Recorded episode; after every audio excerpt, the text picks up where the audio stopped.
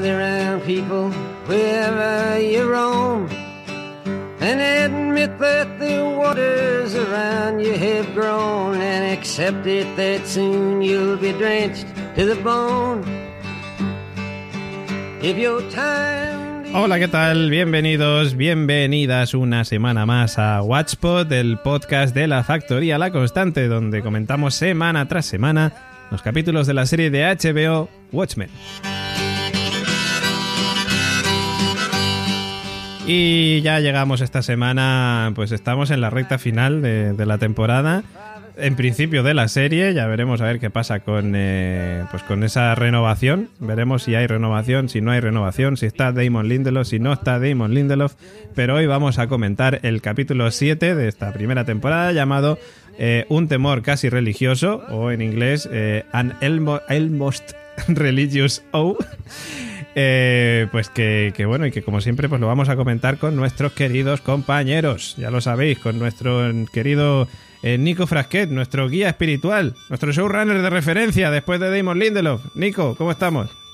Pues, ¿qué tal? Pues ya en la, hemos entrado en la recta final de, de Watchmen y con muchas ganas, como siempre, como cada semana, de comentar este nuevo capítulo. Ahí estamos, con muchas, muchas ganas de comentar este capítulo. También tenemos a nuestra querida Gemma Yach.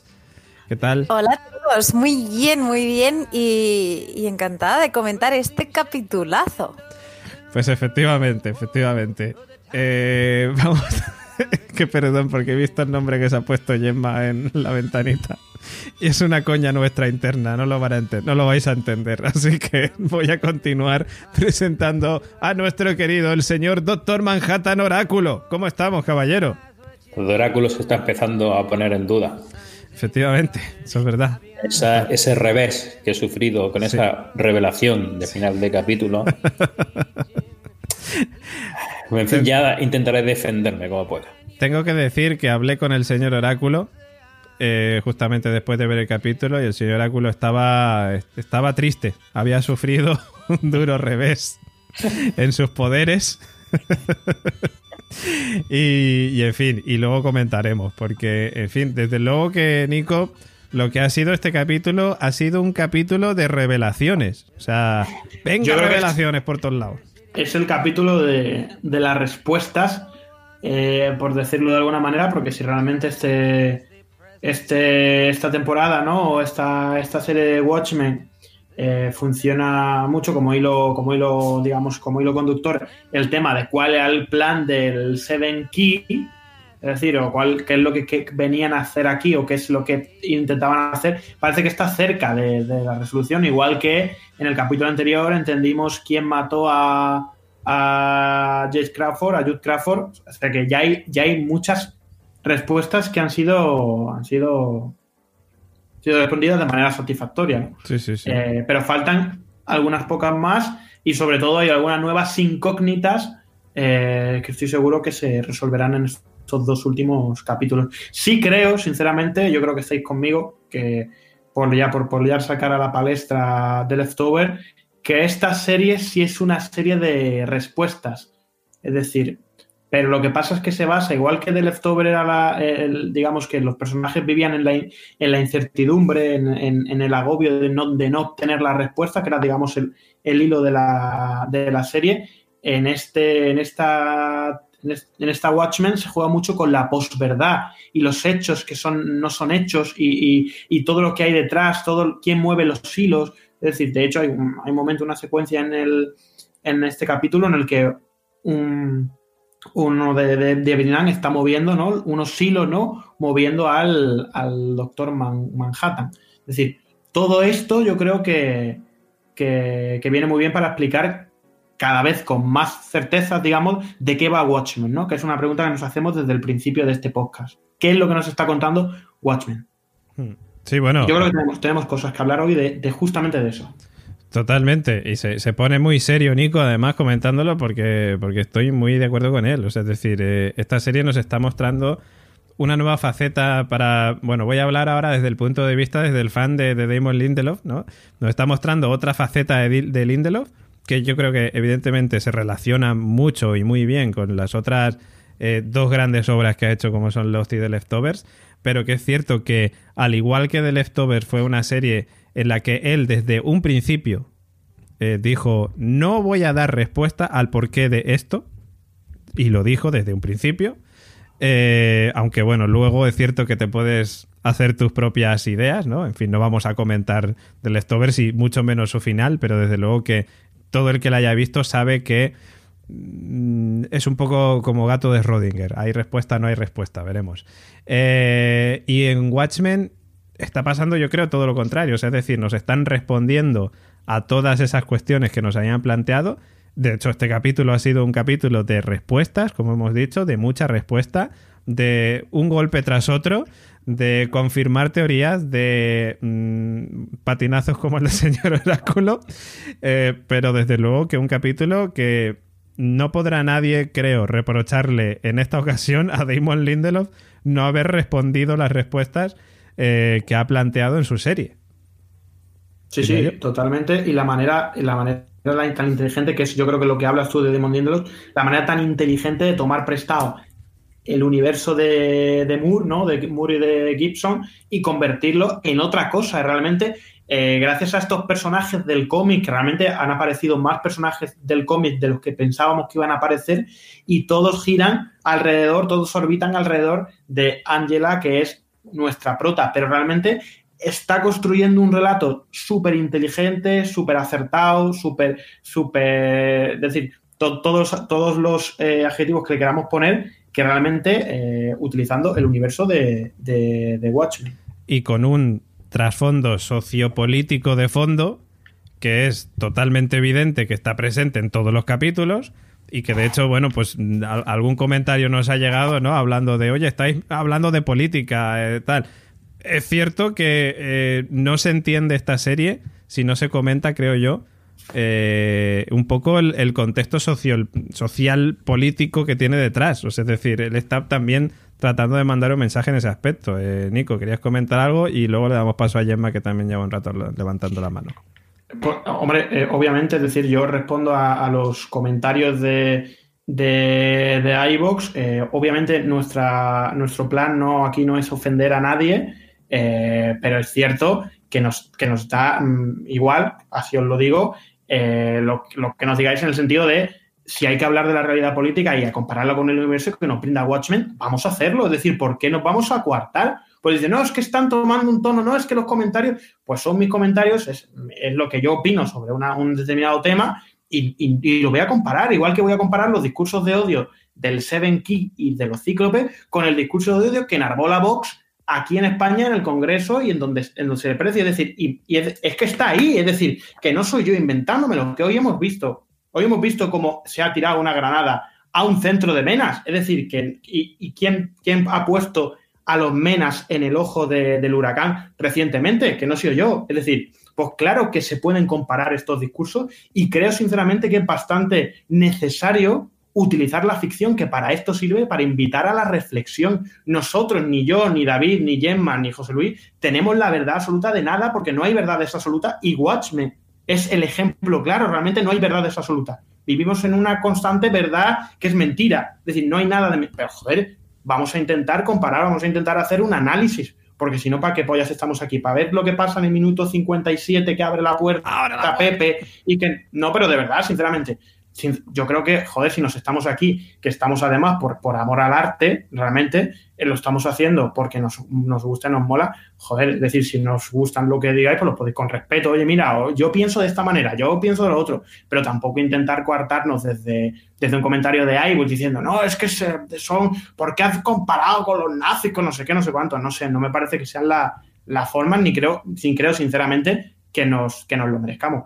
De todas maneras, eh, vuelvo a recalcar, y como bien ha dicho Nico, nosotros no tenemos nada en contra de, eh, de los votantes de ningún partido político, ni pretendemos en ningún momento haceros cambiar de opinión, ni venderos un discurso de, de, nadie. O sea, es decir, eh, simplemente, como bien ha dicho Nico, son discursos que no son elucubraciones de periódicos ni de medios de comunicación, de dicen, no, es que este ha dicho esto o este ha dicho lo otro, es que ellos mismos lo han dicho directamente. O sea, es decir, no estamos haciendo eh, aquí un periodismo, digamos, o un eh, análisis para convenceros de que las ideas políticas que vosotros estáis votando son erróneas. Para nada, en ningún, en ningún caso.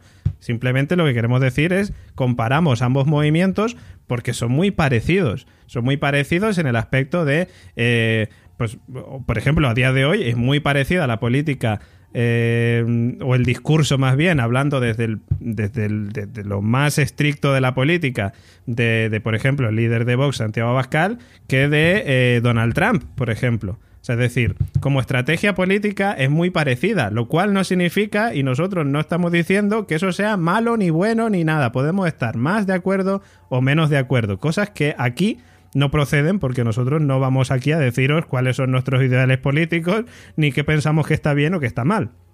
Pero simplemente son discursos parecidos y es normal que en algunas ocasiones pues eh, salga eh, esa comparación. Eh, dicho esto, mm, vuelvo a repetir, no nos vamos a meter en política ni a comentaros nada de eso. Simplemente estamos haciendo un análisis de esta serie que evidentemente no se entiende si no se hace un, eh, pues, un contexto social de detrás. Y por supuesto, vuelvo a recalcar por tercera o cuarta vez, mm, no tenemos nada en contra con la gente que vote a quien le dé la gana, precisamente por eso. Jen Mayach, cuéntanos. Mm, puesto y después de esta declaración de intenciones y de ir a donde vamos, que es al grano y a comentar este episodio, eh, yo voy a abrir otro tema peliagudo y que también depende de puntos de vista y, de morales, y es la religión que tanto echamos de menos en su momento eh, acerca de Damon Lindelof, porque Damon Lindelof también ha hecho mucha apología positiva eh, pese a que la palabra pueda ser un poco así paradójica, pero de, la religión y, de los malentendidos o bien entendidos que nos puede llevar. Y, voy a referirme a palabras textuales casi de Lindelof, y, es que después de las muchas entrevistas que está concediendo, eh, considera el cómic como el, Nico ahora mismo se está peleando con el micrófono. ya ha dicho, yo para qué me voy a silenciar, voy a hacer aquí ruido y ya está, voy a trodear. ya. Perdona, Gemma, que es que Nico andaba ahí liado. Bien, eh, después de que los oyentes hayan recuperado la audición y, a lo que iba, que jugaba con, con las dualidades, ha comparado el cómic como el Antiguo Testamento y la serie como el Nuevo Testamento. Y ahí seguramente mucha gente como yo, que soy poco fan de, la religión y, también, entendedme, es respetable, eh, he tenido que buscar eh, pues qué diferencias hay, o sea, de perdonad mi cultura religiosa, pero en el Nuevo Testamento pues resulta la encarnación de Dios y los motivos eh, por los que Dios como que lleva a su hijo a hacerse hombre. Y, creo que, y lo dejo ahí porque todavía no hemos llegado a ello, pero creo que, está muy bien porque en este episodio ha llegado como la chicha gorda y como decíais vosotros al principio, eh, de, de, Damon Lindelof en estado puro, haciendo esa reflexión tanto moral como social y también personal. Porque a mí personalmente eh, el episodio pues me ha tocado mucho más a lo mejor de lo que creía en el segundo visionado, eh, como que te hace dar cuenta de que todo el mundo tiene más cosas en común de las que cree y que las diferencias que parecen abismales al final pueden llegar a ser avenencias. Entonces, nada, que dicho todo esto, eh, creo que nos podemos poner en faena.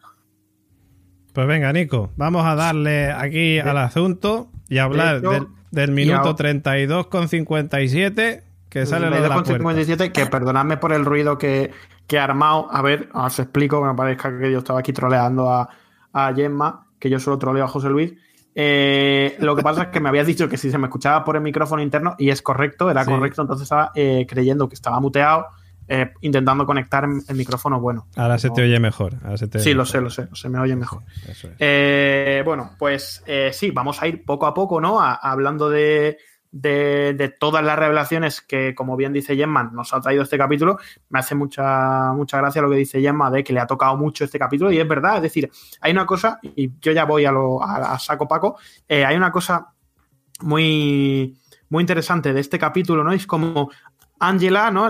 este personaje ha volado, digamos, entre los recuerdos de su abuelo y los suyos propios.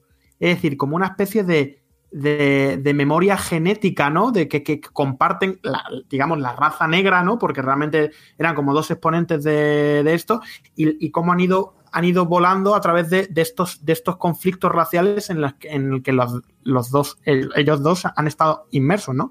Ella con cuando fueron, digamos, fueron declarados como unos invasores eh, cuando llegaron a Vietnam, después de que el Doctor Manhattan consiguiera este estado 51, ¿no?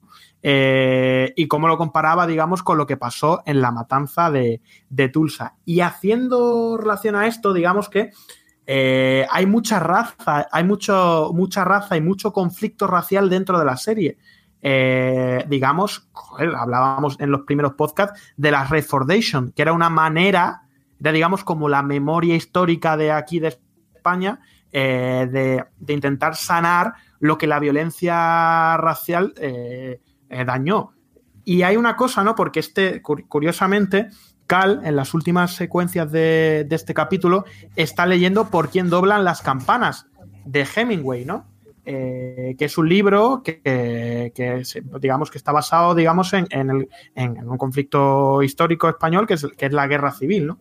Eh, el protagonista es parte del bando republicano y hay una, hay una cosa de, de, este, de este libro ¿no? que dice el hombre forma parte de un ser colectivo constituido por todos los hombres inexorablemente cuando algo de la existencia desaparece es una parte que se desmorona del ser único que conforma la humanidad la unión de todos los seres que emana la existencia como rúbrica social. De ahí, esto eh, parto de, de, ahí, de ahí las palabras de John Donne, ¿no? Dice la muerte de, que es el prota, la muerte de cualquier hombre me disminuye porque estoy ligado a la humanidad.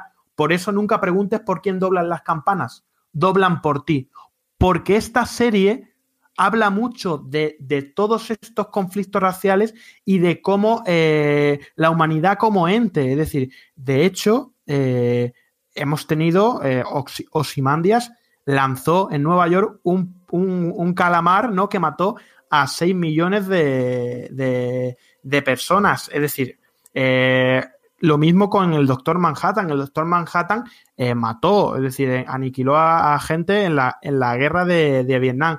Es decir, cómo la sociedad, cómo, cómo, este, este ente, que, que, no es, que no es individual, sino que es colectivo, me hace recordar mucho todo esto, ¿no? De, los recuerdos de Angela y cómo, y cómo vuela con los propios de su, de su abuelo como raza, ¿no? Quería también hacer referencia a, este libro porque eh, Hemingway fue enviado como corresponsal de guerra en la Guerra Civil Española, por si no lo conocíais, y, en este libro, aparte de hacer un poco la crónica de lo que vivía, eh, casi todos sus personajes hacen reflexiones de sus propias muertes, de lo que va a venir.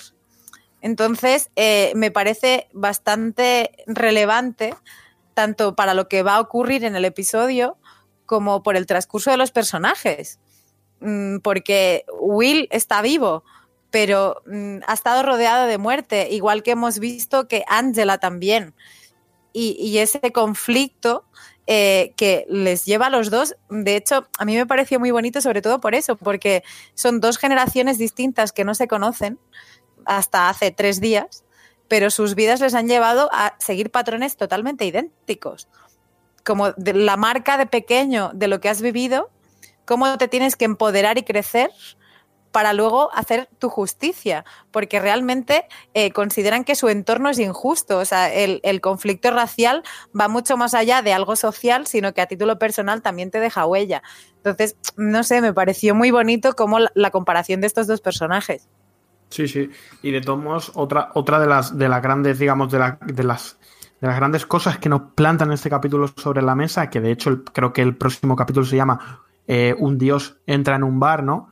Eh, es el papel de los dioses, es decir, de estos, digamos, de estos que están por encima de la, de la, de la sociedad, ¿no? De, de, el, ente, el superente, ¿no? O el superhombre, como diría Nietzsche, y son varios. Es decir, en este, lo, curioso de, Watchmen es que tienes a varios dioses eh, en cada parte, digamos, de, esta serie. Por un lado tenemos, obviamente, al, Doctor Manhattan, que es, es, el dios, digamos, eh, gracias a una que se mete en una máquina, ¿no? Y, y, acaba pues teniendo mm, un, superpoder, digamos, que lo, que lo hace un superente a, lo- a lo, a lo Superman. Pero es que tenemos a Osimandias.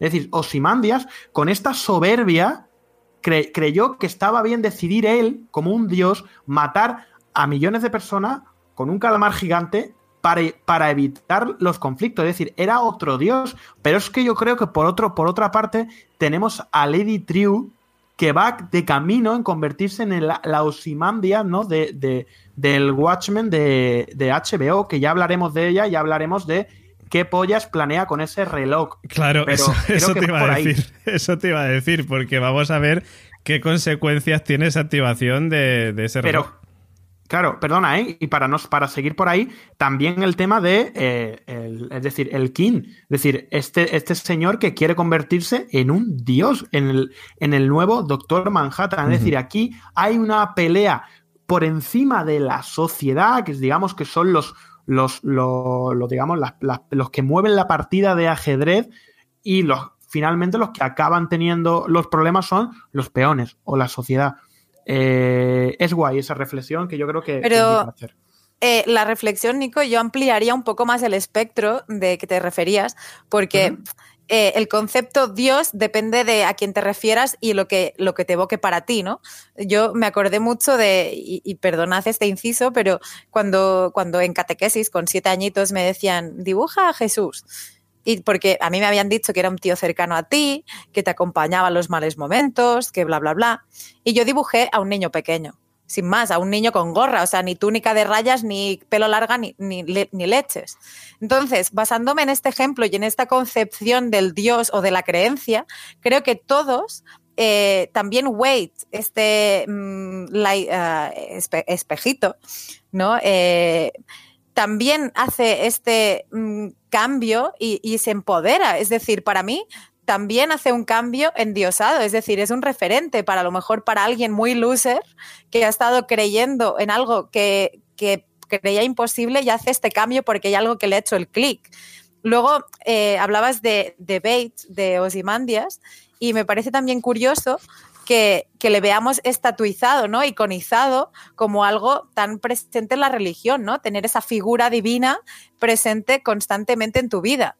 Pero es que de la misma manera me puede parecer Dios eh, mucho más humano Will Reeves, siendo eh, un señor mayor que quiere impedir que el mal impere, ¿no? O sea, creo que todos los protagonistas, desde Angela, Lady Triu, Lori, Wade, todos están en un mismo fin común eh, y- y humanizo a Dios, a este Dios que hablábamos, pero en el hecho de intentar hacer el bien o por lo menos lo que ellos creen que es correcto. Y, y hablando justamente de, Adrian Bates, que yo creo que es, es- es- el mayor exponente, digamos, de, de- de Dios aquí, porque él está en otro, a que hablaremos, aunque me voy a meter ya un poco en harina con esto, pero él está en otro lugar, es decir, donde él, incluso en el juicio este que tiene, ¿no? Por, por- por intentar es- escaparse, eh, el tipo se ríe, es decir, los infravalora, es decir, realmente son eh, son clones que él mismo crea, que tal y cual, y se siente con, con la, con la libertad de peerse en su cara. Es decir, de todos ellos, es decir, como lo hizo ya cuando lanzó este pulpo eh, en Nueva York. Esta soberbia y este, este engreimiento es lo que lleva a Osimandia a creerse por encima, a creerse un dios. Y yo creo que el ejemplo está, es claramente el juicio, que es, que es in- increíblemente, digamos, eh, objetivo en este, en este aspecto, es decir, de demostrar realmente lo que, lo que se quiere contar aquí. Pero es Eh, muy descorazonador. Creo eh, que luego perdón, cuando... El momento del, ju- No, perdona, una cosa muy, muy, muy, muy, muy cortita, ya te doy paso. Que digo que esto da, o sea, luego entiendo, Nico, que lo analizaremos bien, que además Sí, sí, Osimandia claro, en la claro. sección del señor Oráculo y sobre todo también esa parte del cerdo, ¿no? respondiendo y dando el veredicto, ¿no? O sea, eso me parece muy importante. Perdona, Gemma, eh, continúa.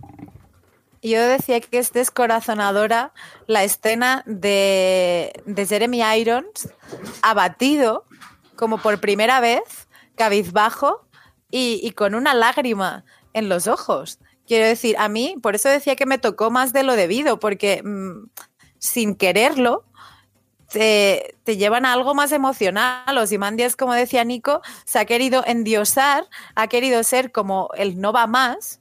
Y, le tienen como ello, como el que creó una masacre, que llevó un, ma- un calamar gigante, como que la lió parda. Y, yo creo que por primera vez en ese juicio vemos a Ozymandias o Adrian Bate humano.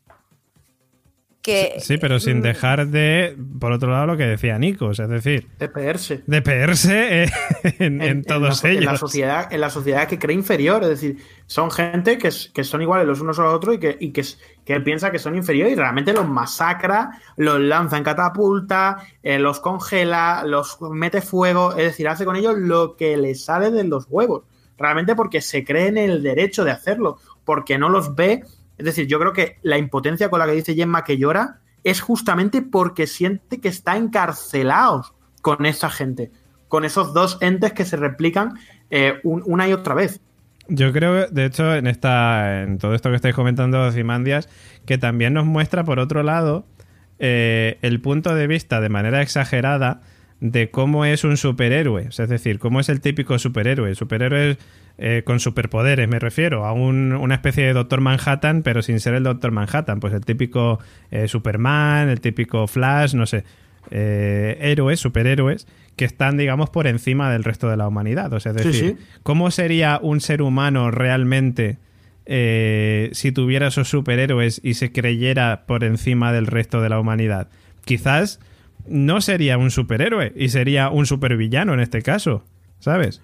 De hecho, David, y hablando justamente de lo que hablas del, superhéroe, hay que ver las razones que han llevado eh, al Doctor Manhattan a convertirse en un humano y a olvidar de dónde viene, a, implementar esta amnesia, ¿no? Que, que decía, ¿no? Lady Trio, que solo ocurre en las, en las telenovelas. Eh, digamos que yo creo que llega un momento en el que, en- a diferencia de, de Ozymandias, que se cree por encima, él, el Doctor Manhattan, lo que ha hecho es intentar evitar ser más que el resto y se ha convertido en este Cal, marido de Aya, el tiempo que le han dejado. Pero Sí. ahora ha tenido que despertar a base de martillazos en la cabeza porque, cuidado, vienen a no solo a matarlo, sino a convertirse en él. Yo es que creo que precisamente el Doctor Manhattan se ha convertido, digamos, en, en humano normal por todo eso que le estaba perdiendo. Él estaba perdiendo su humanidad, estaba dejando de sentir empatía por el resto de seres humanos.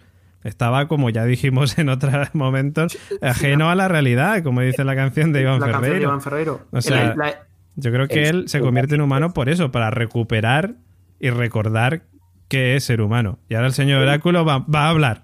No, no, vamos a ver. El símil que ha puesto Jem, bueno, no símil, es la que se ve que le ha dicho el propio Lindelof, de comparar el Antiguo Testamento con el Nuevo Testamento, eso del Dios hecho hombre y demás, van los tiros por ahí.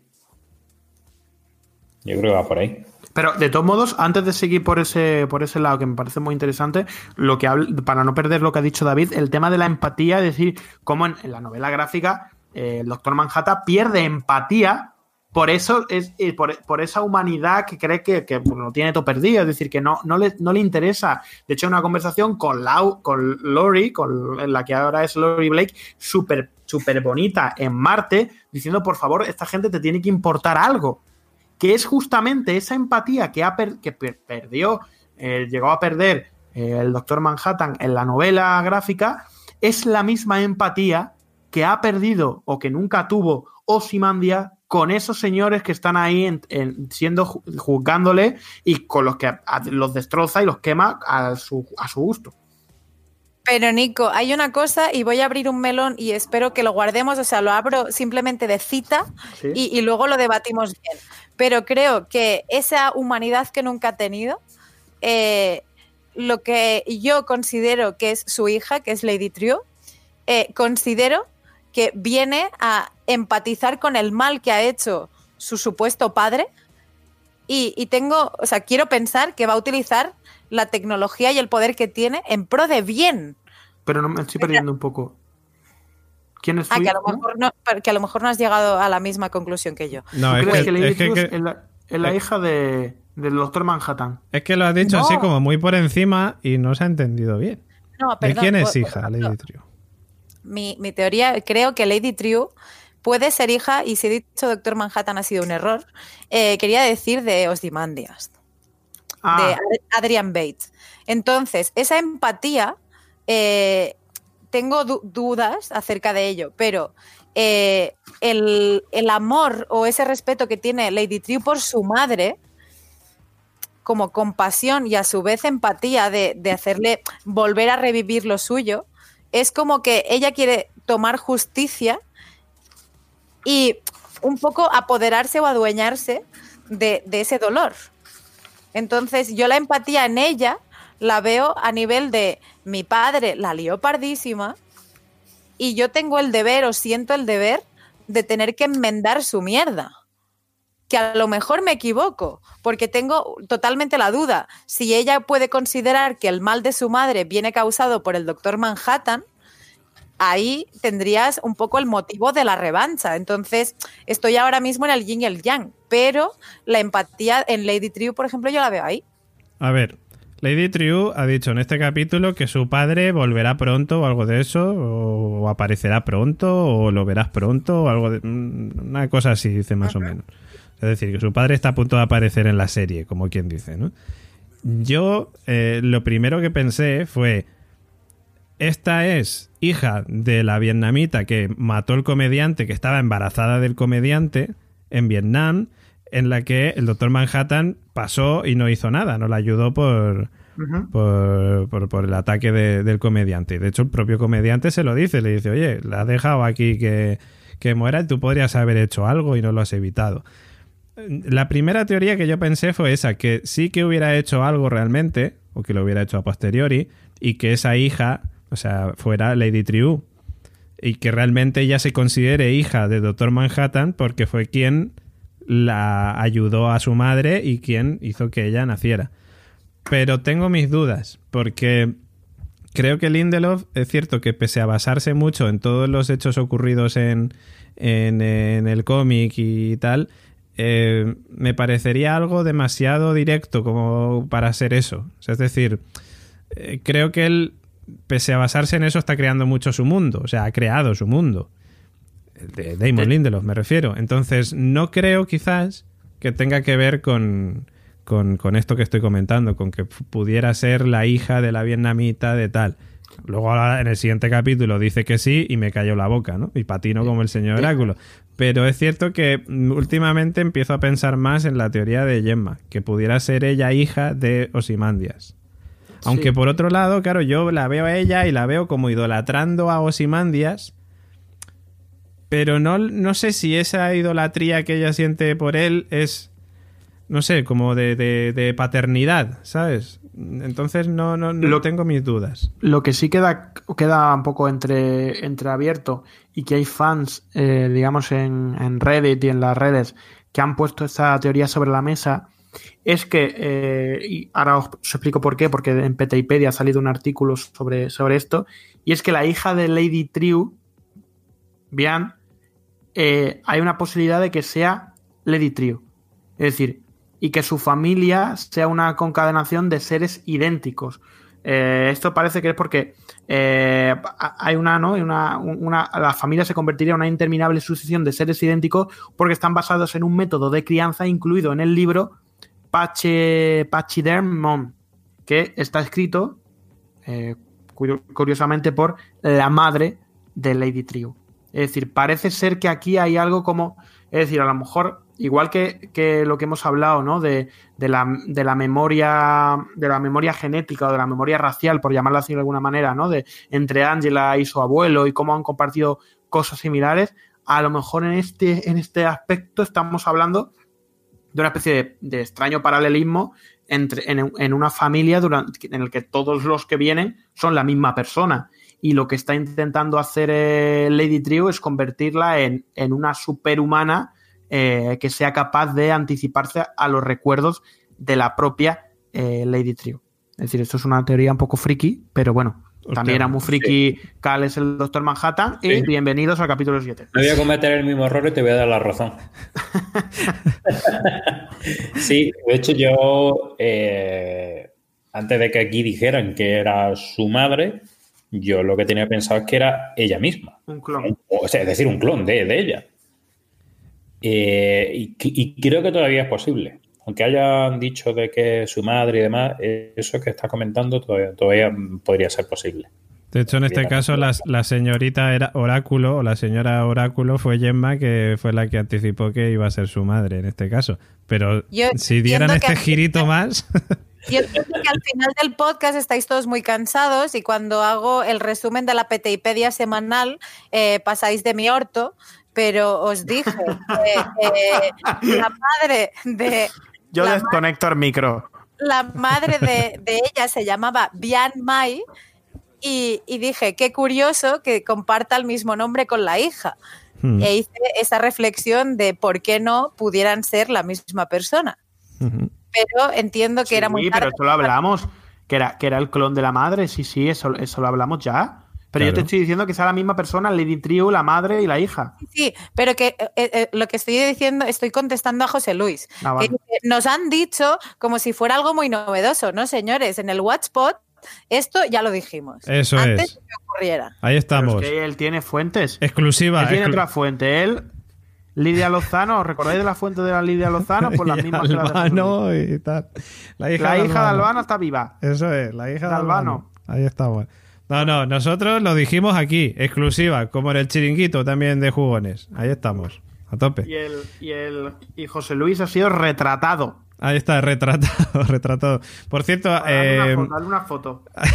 que le haga una foto. Eh, Nico, eh, no sé si el tema de... Claro, no, no sé cómo lo tienes estructurado, Hombre, ahora pero... mismo me salta un poco la estructura, pero voy a volver a, encauz- a encauzarla si, Vale. si lo permiten los. Vale, Te- voy a volver te- otra vez. Te lo digo, empezar- lo digo Sí, solamente por una cosa. Eh, Sí. Nuestro amigo y Patreon Isidoro, que nos está escuchando y viendo en directo, eh, tiene una teoría sobre qué puede hacer con el reloj del milenio. ¿Vale? Ah, Vale, pues cuidado porque eso viene después, porque eso yo creo que es lo que más nos va a dar que hablar. Sí, y es bastante interesante la teoría y ahí dejamos el gancho. Sí. Ojo, Eh, cuidado. ¿eh? Isidoro, tú escucha, no te desconectes como nosotros cuando habla Gemma de la PTIpedia. Quédate al tanto eh, porque vamos a hablar de, de ello. Eso es. Muchas gracias, Isidoro. Es uno de los, de los 300 fans que nos escuchan en directo. ¿Ya no son ocho? Ya son 300. Ahora son 300. Que por cierto, el otro día, el otro día hice cuenta, digo, joder, si en iBox dos, dos me odian, eso, eso hace que el 40% de los que escuchan este podcast me odien.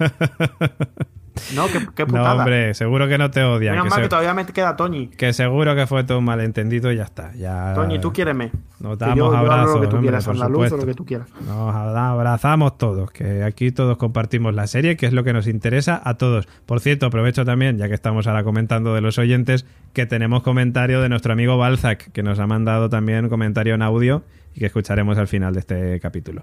Eh, continúe, señor Nico Bueno, pues voy a volver a, a encauzar eh, este podcast que se nos ha ido un poco de, de las manos, aunque bienvenidas sean estos, estas caóticas disertaciones. Eh, vamos a hablar de el Doctor Manhattan, ¿no? Que es como comienza, como si estuviéramos, como si estado hablando ahora de la vaca que ríe. Vamos a seguir hablando del Doctor Manhattan eh, y sobre todo del documental, ¿no? An American Life, con el que empieza este capítulo. Que por cierto, para los fans de, de Lost, nos recuerda mucho a los Mystery of the Universe, ¿no? ¿Recordáis esta, este programa que había que, en el universo Lost, en este transmedia que hacían, lo usan para hablar de la, de la Dharma Initiative, ¿no? Entre la temporada 5 y la temporada 6.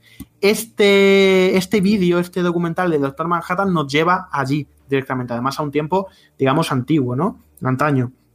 Eh, es muy chulo porque eh, durante este, este documental vemos como muchas referencias, incluso a la peli hay una cierta diferencia, que es cuando el, Doctor Manhattan camina ¿no? por, Vietnam haciendo estallar cosas, ¿no? que hay en la peli hay un... Hay, bueno, en el, eh, en el cómic hay, un- hay un- una secuencia muy, muy parecida. Y también el, el Gila Flash este, que es también parte de- del cómic, que cuando el Doctor Manhattan regresa a ese sitio, eh, que es donde justamente ocurre eh, ese accidente termodinámico que lo convierte ¿no? ese, en, lo que es ahora, en el, en el- en el doctor, en el Doctor Manhattan. No sé si tenéis algo más que decir de este, de este documental, pero lo que sí queda claro es que este documental se está, digamos, está viendo, ¿no? En, en Vietnam, ¿no? En una, digamos, en una, en una tienda de Vietnam y es una de las cosas que cambian que cambian de manera radical la historia de Estados Unidos con referencia a la que conocemos ahora con este universo alterno que es Watchmen, que es que los americanos, Estados Unidos, ganó la guerra de Vietnam y convirtió a Vietnam en, su, en uno de sus terrenos, en uno de sus estados. Eh, para la población local, los americanos, son los colonizadores, son unos invasores y el padre y la madre de Angela sufren las consecuencias de un acto terrorista que pide la muerte a los invasores. Al igual que los blancos en Tulsa vieron a los negros como una especie de, de invasión, ¿no? De invasión racial, aquí ocurre algo parecido, ¿no? Por decirlo de alguna, de alguna manera, con esta gente, ¿no? De Vietnam que ven como eh, los americanos han, colonizado eh, su, territorio. De hecho, eh, hay, un, hay, una cosa muy poderosa, ¿no? Que cuando está, está Angela mirando como su abuela le ha dado un infarto, el doctor Manhattan está pintado como un diablo, este dios que está hecho, está hecho de diablo, y pone asesino. ¿no? Que realmente ahí está también lo que, lo que hablamos. Este dilema moral eh, tanto que hablamos el otro día, ¿no? De Osimandias como el del Doctor Manhattan. Si pudieras matar a un bebé para salvar a la humanidad, ¿no? ¿Matarías a este bebé? Eh, es decir, está ahí siempre este, este, este dilema. Claro, pero aquí hay una cosa que dilema a medias, histórica, bueno, historia, o sea, que, a mí me, mosquea un poco el papel de Osimandias todavía en todo esto, porque eh, en los anuncios que vemos en el documental eh, pone algo así como el hombre de litio o algo así. Y, es cierto que lo, como científicamente el doctor Manhattan convirtió el, como que procesó el litio y, como que la sociedad y todo se hizo como la industria automovilística se hizo rica, o sea, como que los coches eléctricos iban en top, pero luego Bate, Adrián Bate, Osimandias, eh, hizo creer a todo el mundo con, con documentales y con demás que, que creaba cáncer, todos los productos creados por el doctor Manhattan, que era también hay un póster que lo dice, de no sé qué de cáncer, y luego por eso también dejaron de utilizar el litio como tecnología y de ahí un poco en la justificación, como decíamos, que su tecnología esté más retrasada. O sea, que, que al final Osimandias quiere salvar a la humanidad, Osimandias eh, crea la hostia y Osimandias la destruye. Pero sin embargo, Osimandias creía en la energía verde. O sea, es decir, él, bueno, a ver, lo que yo entendí en, en, todo lo previo que viene a Watchmen, ¿no? Básicamente, bueno, lo previo, en, la, en la, novela gráfica, en el, cómic, ¿no? Yo entendí, de hecho en la peli también se, ve, esa reunión que tiene con algunas industrias y no sé qué tal, que él como que está a favor del ecologismo, o sea, es un ecologista. Está diciendo, el mundo se va a tomar por culo con la energía nuclear y con todos esos, sobre todo problemas que vemos a día de hoy como muy de los 80, de los 60, de los 70. Pero yo entendí eso, o sea, es decir, que, que Adrian Bate era un tío ecologista. ¿no? ¿no? no, sobre todo un tío filántropo, es decir, que lo que busca realmente es lo que, lo que hablamos el otro día. Osimandias no es un tío malo, o, no un, malo como, como, la característica, ¿no? Como la, como la descripción de malo que, que nos pueda a lo que nos podemos referir, sino es, es un filántropo. Lo que pasa es que ahí está el dilema. Eh, lo que hace es intentar eh, para parar que, dos, eh, civilizaciones se destruyan entre ellas, es intentar hacer esto para desviar la atención y llegar a la paz mundial. Pero claro, para llegar a esto tiene que matar a millones de personas y tiene que, acojonar eh, a la población, como decía uno de nuestros oyentes de, eh, de iVox, ¿no? El, miedo a, los, a los a los digamos, a los truenos vienen por los relámpagos y los relámpagos en este caso eran estos pequeños calamares que caían. De hecho, este temor casi religioso que da título al capítulo, haciendo mención también al, Doctor Manhattan, ¿no? Es una de las frases sacadas de la novela eh, cuando habla de, la, de cómo los vietnamitas eh, interpretaban sus poderes ¿no? como una forma de, divinidad. Y él decía, en una de las frases de la, novela gráfica, ¿no? Se, sentían un temor casi reverencial hacia mí, equilibrado por un temor casi religioso.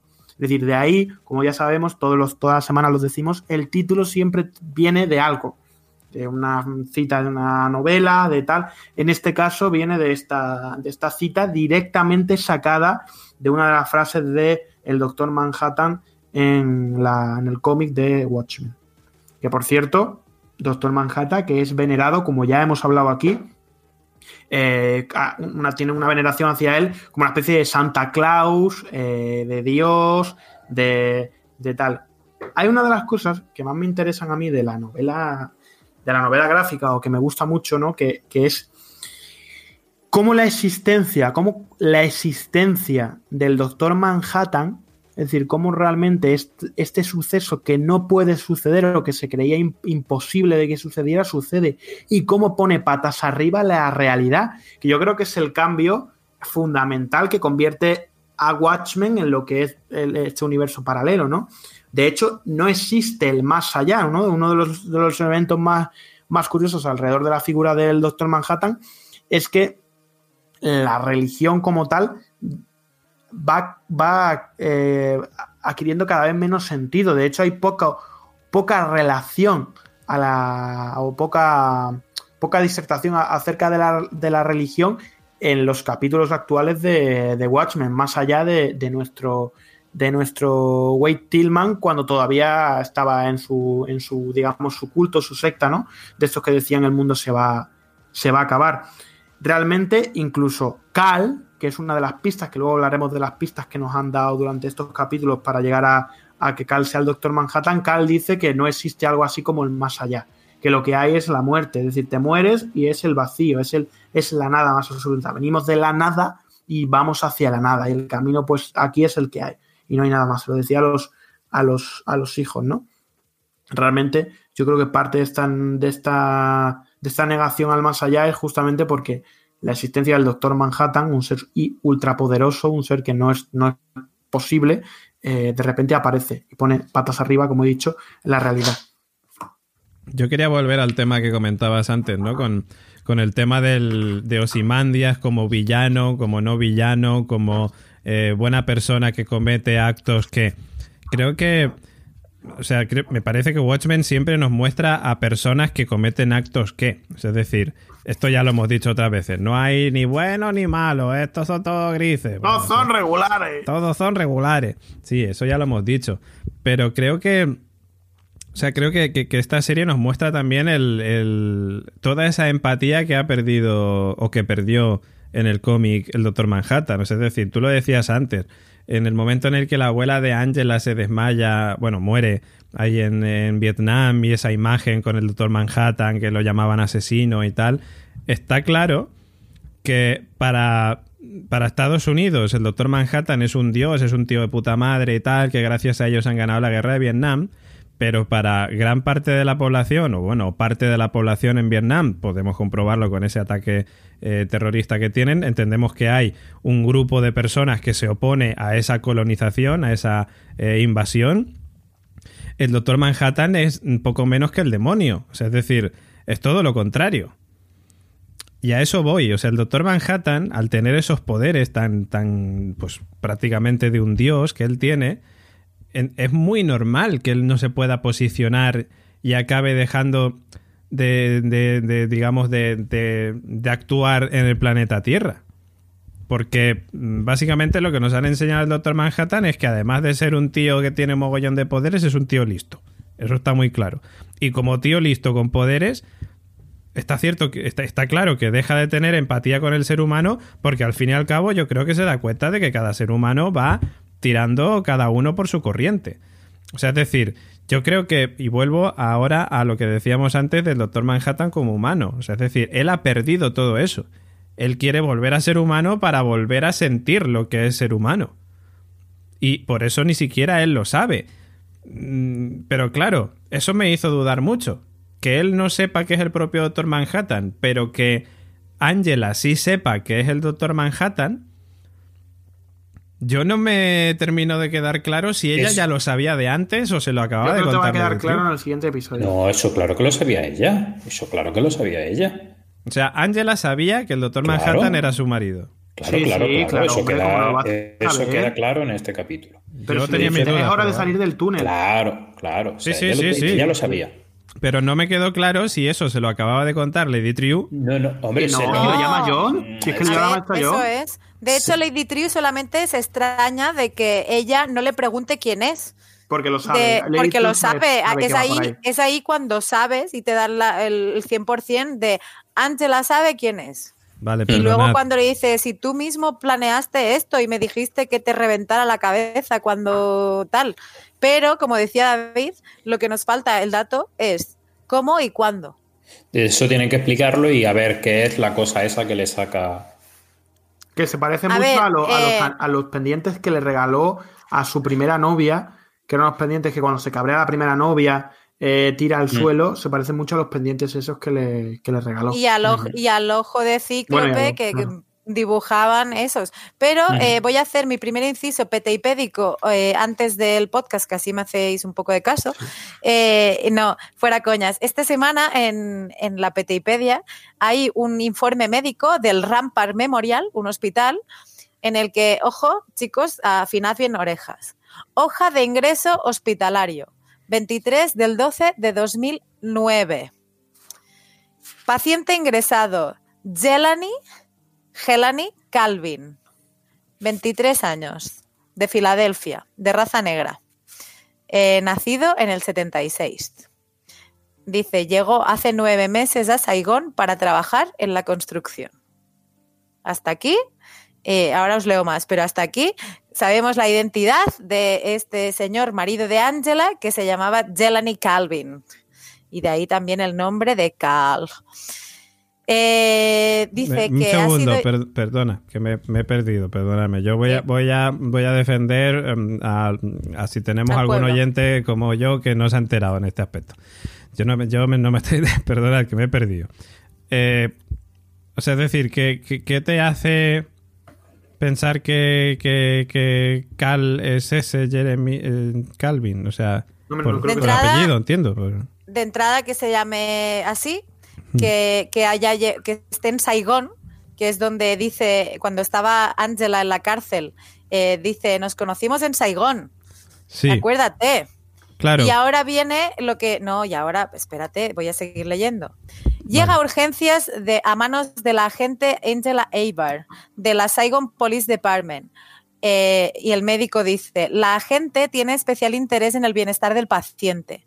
A quien lo encontró, eh, perdonad la traducción que está así hecha un poco mal, pero a quien encontró eh, deambulando por el centro de la ciudad, algo confundido y con una herida en la frente a lo que atribuyo que ha tenido un accidente o un atropello, eh, que es habitual este tipo de, de incisiones. Las apreciaciones del médico dice paciente incomúnmente pasivo y tranquilo, educado y muestra especial interés por mi Funko, bueno, no dice Funko, pero dice cabezón, del doctor Manhattan. Entonces, claramente, el, informe es más largo, ¿eh? de hecho hay una síntesis, pero si se llama Cal, llega a Saigón, es negro, eh, Angela le lleva urgencias con una herida en la frente, eh, blanco y en botella. La herida en la frente llega en 2009, hace 10 años. Claro, es que yo lo que estaba tratando de comentar también es el hecho de. Yo daba por hecho que Angela había. mm, O sea, es decir, se había hecho poli en Estados Unidos, no en Saigón. Yo tenía pensado todo eso en mi cabeza, o sea, es decir. Yo Yo también. me esperaría a ver el siguiente episodio. Claro, eh, yo también, pero que ponga eh, SPD de Saigón y de hecho el hospital es- y, pone toda la información de llegó hace nueve meses a Saigón para trabajar. Claro, yo también, mi mente había creado que Angela eh, crecía, o sea, al poco después de encontrar a la abuela, decirle tú eres de Tulsa, como que ella volvía a Tulsa. eh, que era su tierra de origen, entonces que no tendría ningún sentido que se quedara en Saigón. Pero también es cierto, si se acaba de quedar de nuevo sin familia, porque. June- O sea, claro, que va Claro, con un Claro. Tiene sí, sí, tiene sentido totalmente. Sí. Claro, June es la única cosa que le quedaba, se acaba de morir en, el propio, en la puerta del internado, casi como quien dice, pues se sigue quedando internada, entiendo. Se hace policía en Saigón, pero lo que me sorprende es que solo hace 10 años, en 2009, que fue, a ver, que a lo mejor se habían conocido un poco antes, pero la conversación dice que la agente de policía se lo ha encontrado deambulando por la calle. O sea, es decir, vamos a teorizar aquí. Oigo copas de fondo, no sé quién está aquí preparando cócteles. Eh, Nico está preparándose unos No, cócteles guapos. mira, mira lo que estaba viendo. Es el juicio Ah, el juicio. que vale, había vale. puesto, que le había puesto, perdón. Yo eh, se me ha ido un poco. Vale, ya me recupero. Que no, no, se me había ido de la cabeza lo que iba a decir. Eh, o sea, es decir, para manejar un poco, controlar un poco la situación. Estamos hablando, en 2009 Angela se encuentra a el Doctor Manhattan metido en el cuerpo de Cal. O sea, es decir, No. al... Bueno, se encuentra al que... Angela a- se encuentra con el Doctor Manhattan. Pues y eso es lo que genera- estoy diciendo. Claro, pero no, ha con- no metido ya en el cuerpo de Cal. Ah, ¿tú crees que se lo encuentra antes? Sí. Claro, y que esto es finge. Yo, claro, yo después Claro, de y luego eso, esto hacen el engaño. finge ella que como que le curen. Yo también pensé esto cuando lo leí. Angela le lleva de, oh, soy agente de policía de Saigón con este número de placa, señor. Mire, me acabo de encontrar a este señor mm, deambulando, no recuerda nada. Eh, tiene, ha tenido un accidente, que es el accidente del que le habla Lady Triu, entiendo. Sí, sí, claro. Es, de la- es del accidente y luego se vuelve, se vienen a Tulsa. Pero yo estoy seguro de que Angela Eibar sigue estando en Saigón y que cuando salga de ese, de ese internado, de ese orfanato, va a ir a buscar a la policía que le dio la chapa. Eh, Se va a hacer policía. Y un señor vestido de azul, pintado de azul, se va a aparecer en su vida, como un dios que entra en un bar, que es el nombre del capítulo del siguiente episodio. Es decir, creo que nos queda por ver el flashback de cómo se conocen, cómo urden este engaño, que de esto va la serie, de engaños, de, de cosas que parecen una cosa, pero realmente son otra cosa. Lo dice Wade Tillman. ¿Qué es lo que es cierto? ¿Hay algo que sea cierto? Pues aquí mismo estamos hablando de que, eh, señores, Damon Lindelof nos han colocado a un protagonista, que normalmente esto no suele ocurrir mucho, un protagonista que sabe muchísimas más cosas de las que parece. Nosotros, es decir, ocultaba eh, la, digamos, la identidad del Doctor Manhattan. Por eso, cuando va a buscar, cuando echa la, la- nuez, no sé si la bellota o no sé qué, y, y ve el árbol este genealógico, le dice al, al abuelo, vete de aquí, no me molestes, vete de aquí, hijo puta, vete, vete, vete, ¿no? De manera simbólica se lo dice. ¿Por qué? Porque realmente sabe que el abuelo le está dando palos al avispero, que ella tiene mucho que perder, lo que quiere es alejarse de problemas. Y fue el abuelo, recordad, que le dice, podría ser el doctor Manhattan. Exacto, podía ser el Doctor Manhattan como diciendo, cuidado que a lo mejor sí lo sé. Sí, sí, es decir, sí. yo creo que ya tiene una... De hecho, hay una cosa chulísima en este episodio, que es cuando la otra le habla de, del accidente, ¿no? De tal, se le pone cara de terror, de hostia, que, me, que lo saben. Es decir, y ya yo creo que cuando sale de ese, de ese, de ese mundo, ¿no? Que tiene el que está lo de las cabinas telefónicas y tal, de las, las llamadas, que luego hablaremos de ello, eh, ella sabe que lo saben. Es decir, Pero, ella y sabe- además le ha dicho, le dice claramente, dice, tú metiste estas ideas en la cabeza de mi abuelo. Dice, no, al revés, fue él el que vino a mí. Yo no sé vosotros, pero eh, después de tener esta información que tenemos ya después de haber visto este capítulo, de que Angela sabía que Cal era el Doctor Manhattan, mm, tengo ganas de volver a verme la serie otra vez desde el principio, ¿vale? Me- ver- verme otra vez los siete capítulos antes del capítulo 8, porque Por estoy Es convencido muy- de que descubriremos ¿eh? cosas de- nuevas. Es decir, de repente un, personaje que sabe más de lo que creemos, un personaje protagonista. No vamos con la misma información del personaje protagonista, sino que tenemos mucha menos. Claro, pero es que fíjate, todas esas preguntas que nos hemos estado planteando a lo largo de siete capítulos y más que nos quedan y otras preguntas que surgirán, como has dicho tú antes, te- mm, sabiendo ahora esto, las cosas que podríamos descubrir de los Sí. capítulos anteriores. O sea, es Es- decir, esto es marca de la casa de Damon Lindelof. O Pero sea, es más, es más, te cuento una cosa. ¿Tú sabes cuál es el personaje que más está a nuestro nivel? Y que más nos recuerda, por cierto, que lo dijimos el otro día, al universo Damon Lindelof, el propio Wade Tillman. Es decir, Wade Tillman es un señor al que han engañado eh, y que vive, eh, digamos, aterrorizado por un engaño eh, de Osimandias, que es un calamar. Él, él se ha hecho a sí mismo a través de ese, de ese, de ese puñetero engaño. Es decir, este señor, Wade Tillman, se parece mucho a lo que hablábamos, a Matt, a John Locke, eh, a Kevin Garvey, al, al Jack Shepard, este héroe torturado, que, eh, digamos, si Watchmen hubiese seguido la estela de personajes que nos ha dejado Damon Lindelof, porque se nota, creo que se puede notar dónde está cómodo, con, con, con, qué, con qué personaje protagonista escribe cómodo Damon Lindelof, en este caso lo ha dejado, lo ha apartado y ha puesto de protagonista a Angela Eibar, que es la que más sabe, digamos, más que el propio espectador. Es muy chulo, ¿eh? Lo que digo, la frase de Wade Tillman, que parecía poca cosa, nunca pareció poca cosa, pero parecía menos de lo que parece, es ¿es algo verdad? ¿Realmente hay algo de verdad que bueno, es esta serie? Y, el cambio del que hablábamos, o sea, yo creo que en Tillman eh, tiene muy pocos minutos, o sea, iba a decir segundos en este episodio, pero eh, mm, estoy 100% segura, y a lo mejor tendré que pasar por el pasillo de la vergüenza, pero esa cara al final del episodio con la máscara de Roshar, después de que Pitty llega a su búnker, ve a cinco tíos, uno de ellos sin máscara, ya, sí, sí, claramente Wade se ha hecho con la máscara de Roshar y todas las semejanzas que veíamos con Roshar eh, se las adueña él y ahora es, he dejado de tener la cabeza envuelta con papel de albal y ahora, señores, vamos a jugar. Estoy totalmente de acuerdo. Yo creo que se ha, yo creo que se ha metido y, y, formará parte de este, de este final. De hecho, hablando de, lo que es, que es verdad y lo que es mentira y el engaño y tal y cual, incluso este universo onírico o este universo de mentira que estamos viendo, es decir, eh, digamos, eh, lo que sería el paralelismo las tiras de cómics de Blackfriars, ¿no?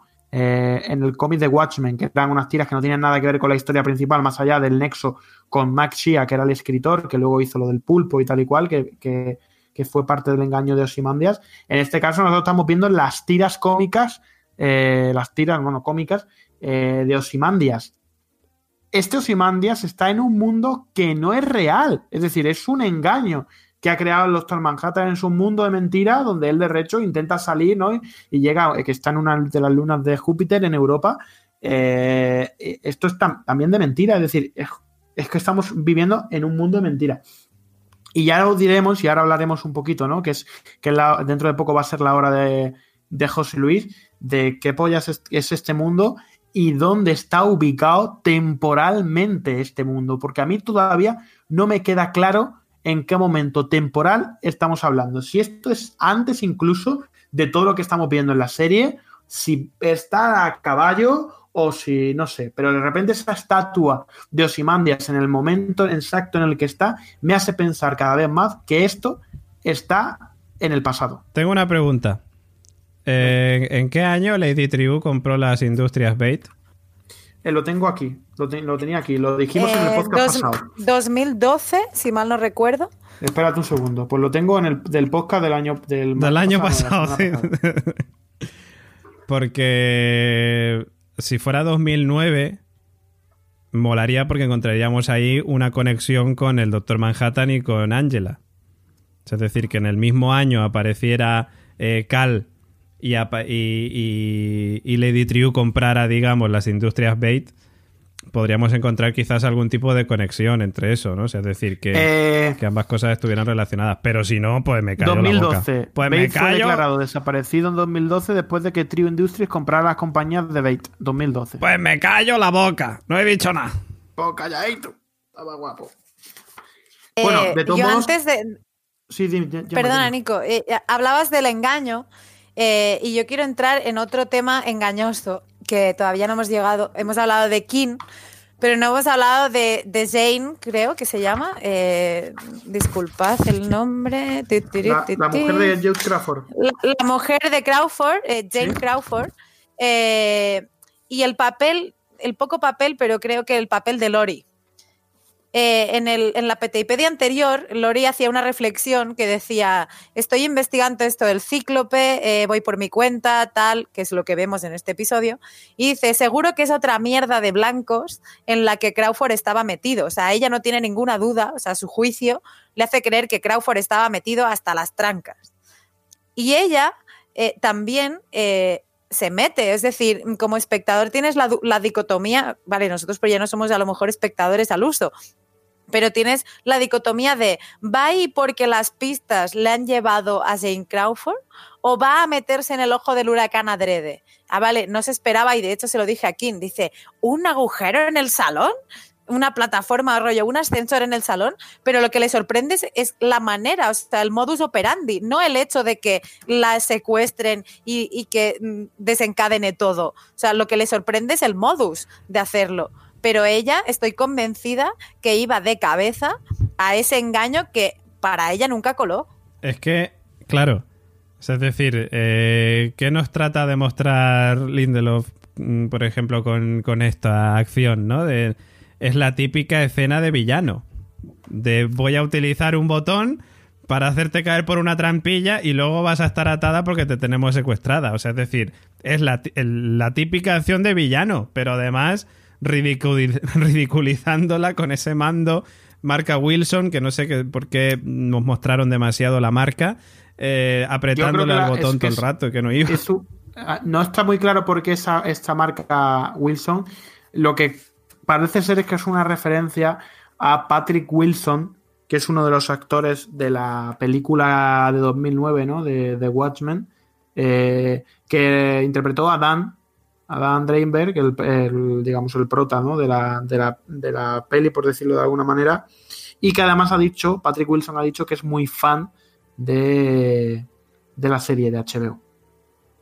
No me extraña, tiene buen gusto tiene buen gusto. La verdad es que está muy bien la serie. Sinceramente, es una reinvención eh, maravillosa de este universo de Watchmen. Que si alguien tenía dudas de que esto pudiera salir bien, no es que haya salido bien, es que ha salido mejor.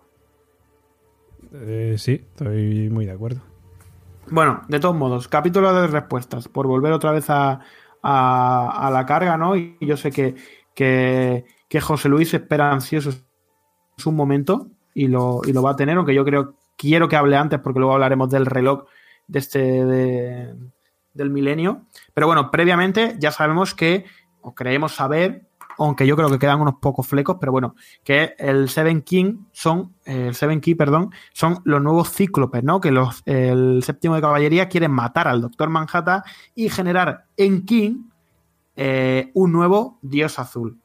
Es decir, el dios supremacista azul. Eh, que digamos que, King en un principio quería ser presidente, pero ahora lo que quiere ser es, espérate, porque José Luis nos está enseñando algo por la pantalla, vosotros no lo podéis ver porque esto es un podcast. Nos está enseñando a Osimandias eh, cuando se enfunda su vestido mm, por primera vez. José Luis ni dice nada. Pero que tiene un ojo, tiene y... un ojo. Ah, claro, ya, el ojo de... de símbolo.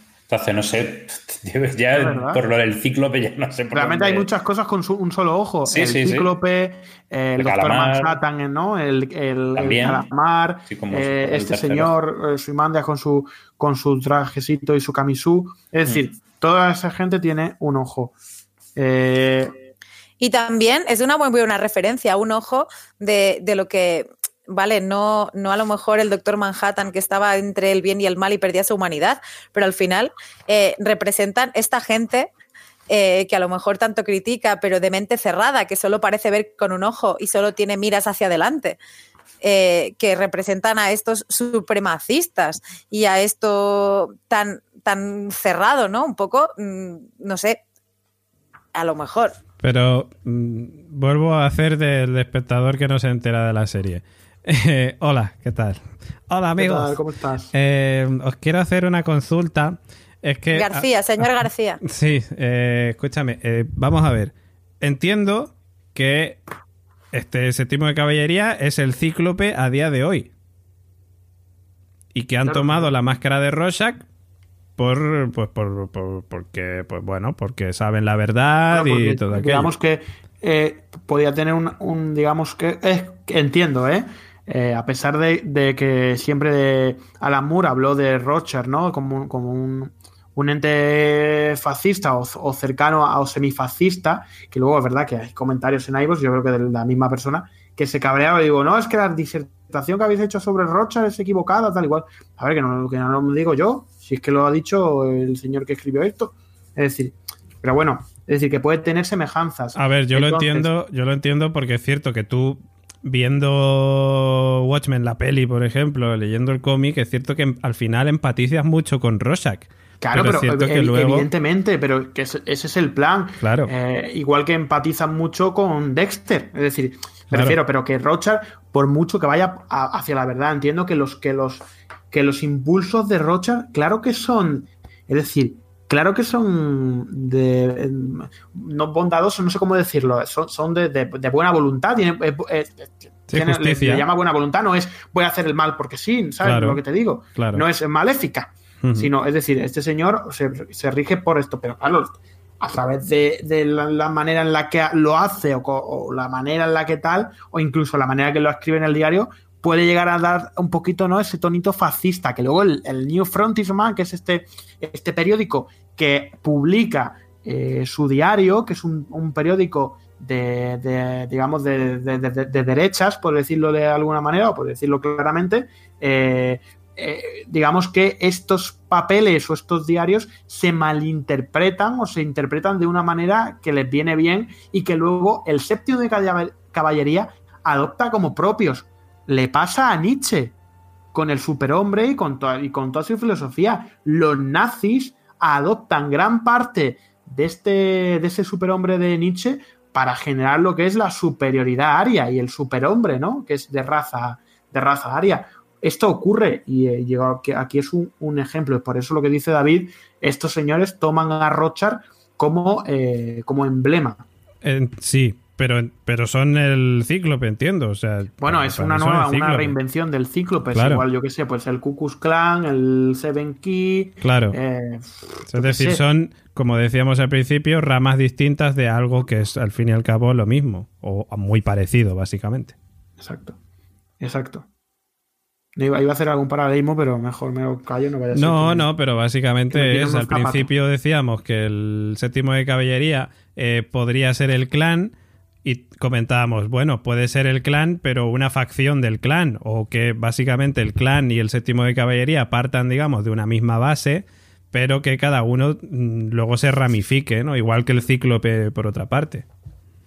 Eso es lo que. Exacto. Luego hablaremos un poco, porque el, el, cíclope quería el control mental. Luego vamos a hablar del control mental, de las industrias eh, es decir, hay unas cosas ahí que vamos a poder unir y vamos a poder eh, disertar. Pero quiero sobre todo acabar con las referencias, digamos, de superficiales para luego entrar en, las dos materias importantes, que es el reloj del milenio, lo digo ya para ir avanzando, el reloj del milenio y eh, la, digamos, este mundo paralelo de, de entonces, siguiendo avanzando en, esto, hay una de las cosas que, nos, que nos, llama poderosamente la, la atención y son las cartas, ¿no? O, las tarjetas que Bian eh, en su conversación con, con va sacando, ¿no?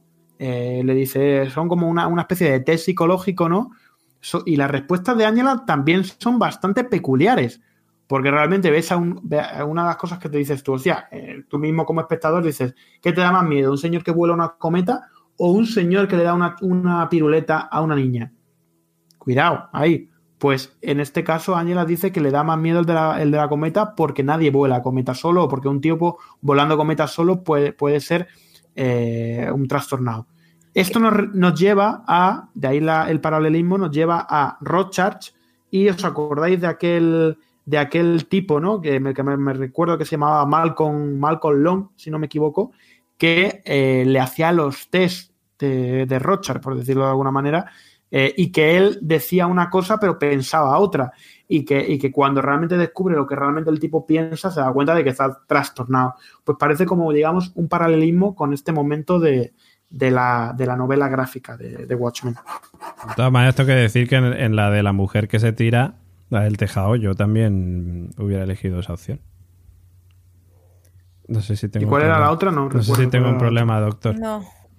Pues a lo mejor ese es un trastornado. Yo, hubiera, eh, apostado más por José Luis, pero bueno, a lo mejor es en, ese, en ese momento, eh, haciendo, eh, como decías, Nico, el homenaje al test propiamente dicho de Rorschach, yo ahí pensé, ostras, como decía al principio del podcast, la historia se repite.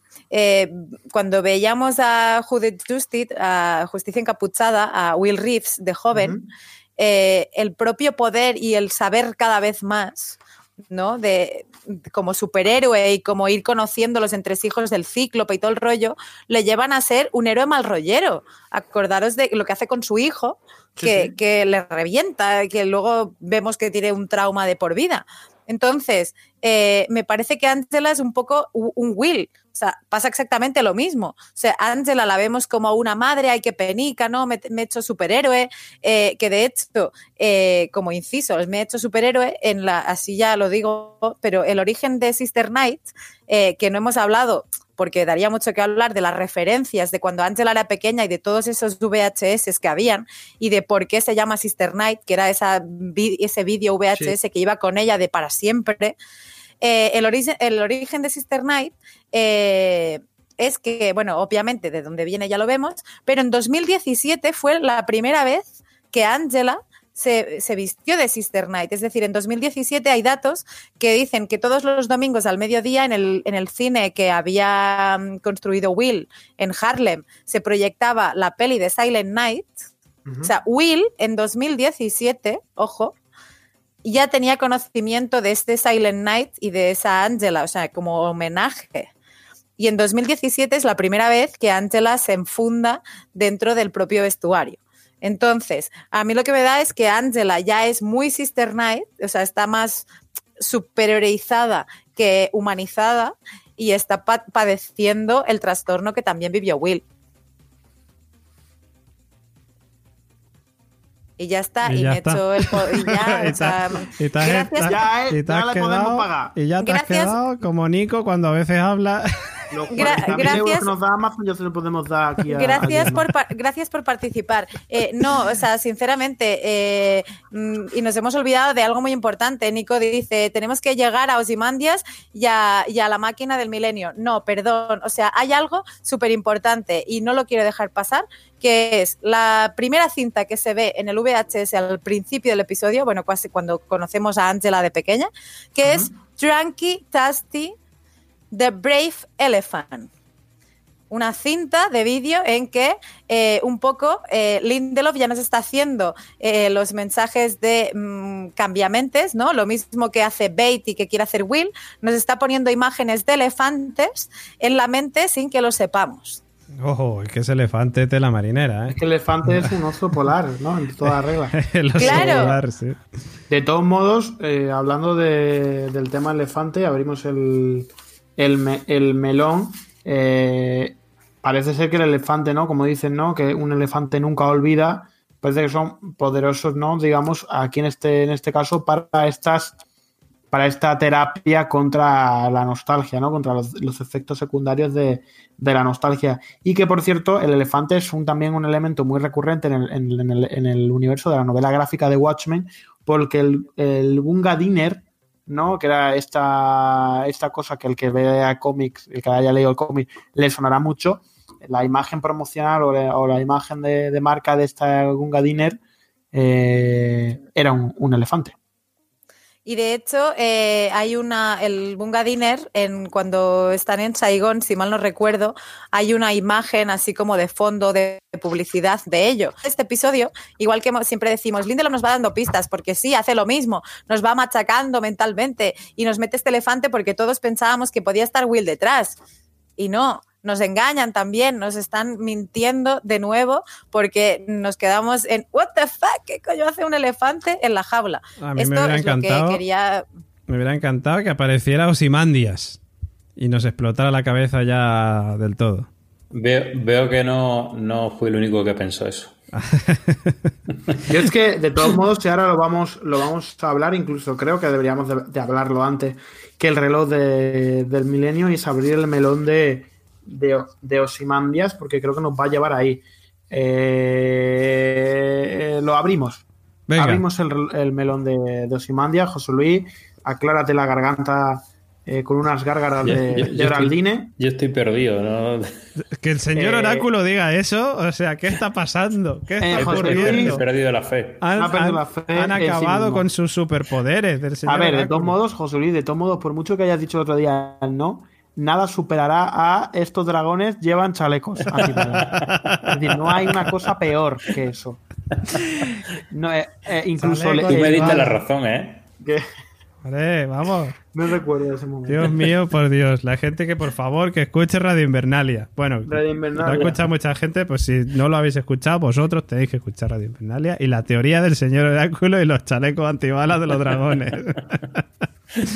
Maravilloso. Madre mía, un antes un en el programa de Nochevieja hablaremos eh, Hombre, por supuesto. de los mejores momentos de, de cómo analizar una serie que no da para tanto. Bueno, el caso, eh, hablando de, de Ozymandias, eh, hay un momento ¿no? que está claro, de hecho lo dice, yo creo que es lo que nos deja claro que Gemma yo creo que estará conmigo, eh, dice, comienza el día 365 del juicio ¿no? contra el pueblo, contra, contra, contra Adrian Bate. Se entiende, con, con este dato se entiende que todos los fragmentos que hemos ido viendo uno por uno, que como bien decía Gemma en los inicios de este podcast, es eh, año tras año, tras año, tras año.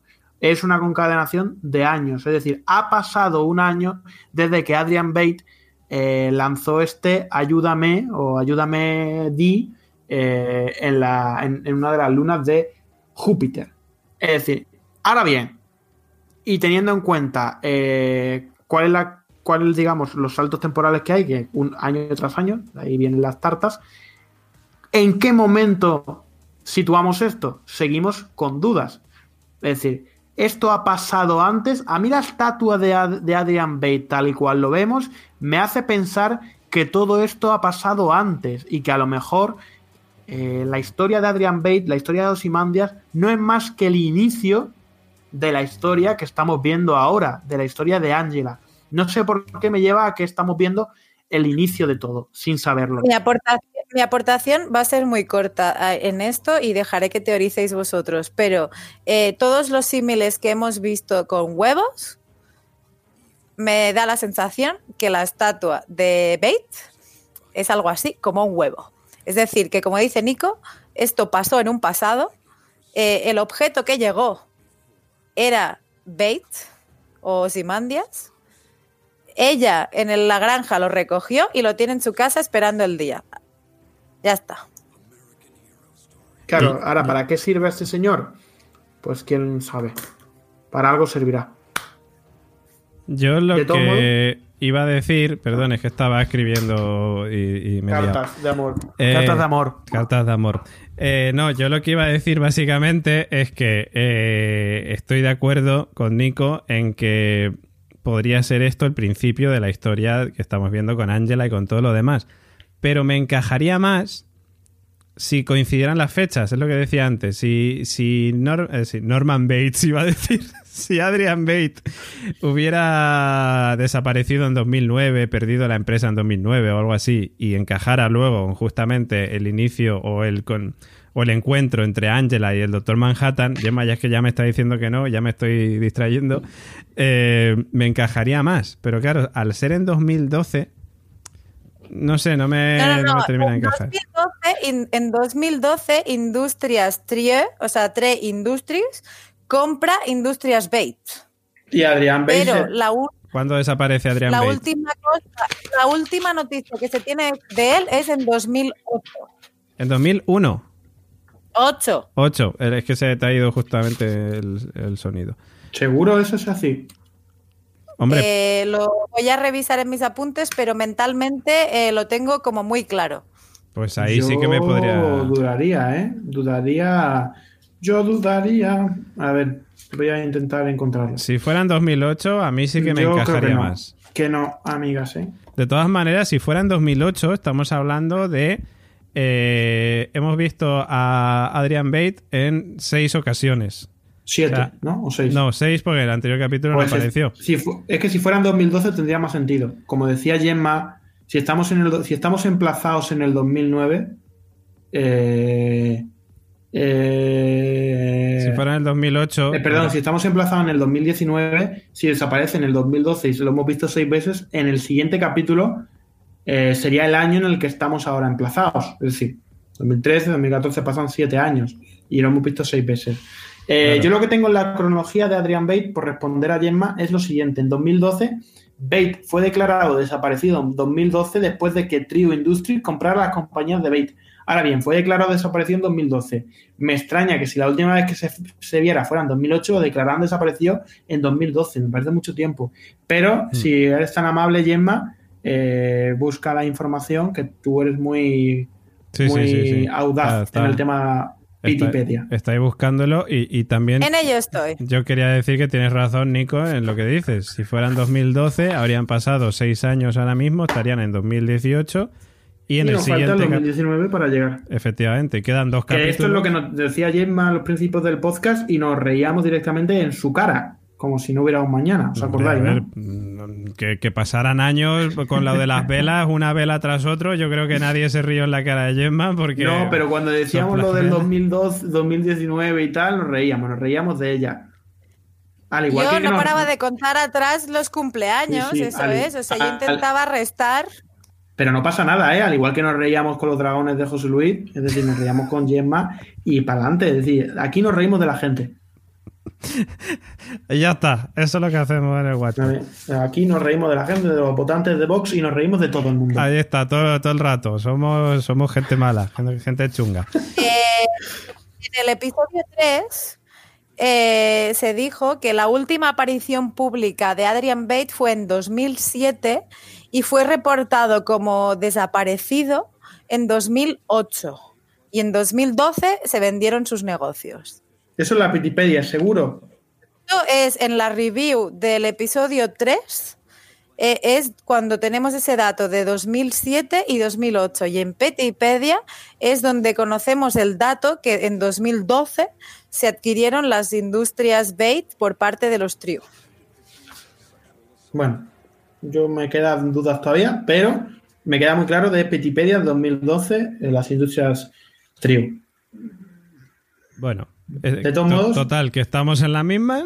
En a ver qué pasa. Pero, en las mismas. De todos modos, por volviendo a reconducir otra vez por donde, por donde íbamos, este juicio extraño, ¿no? Donde lo que hablábamos, ¿no? De esta, de esta gente, ¿no? De esta gente, estos clones que una y otra vez, ¿no? Este señor los había sacado del río, los había convertido en, en personas y los había masacrado de una o de otra manera.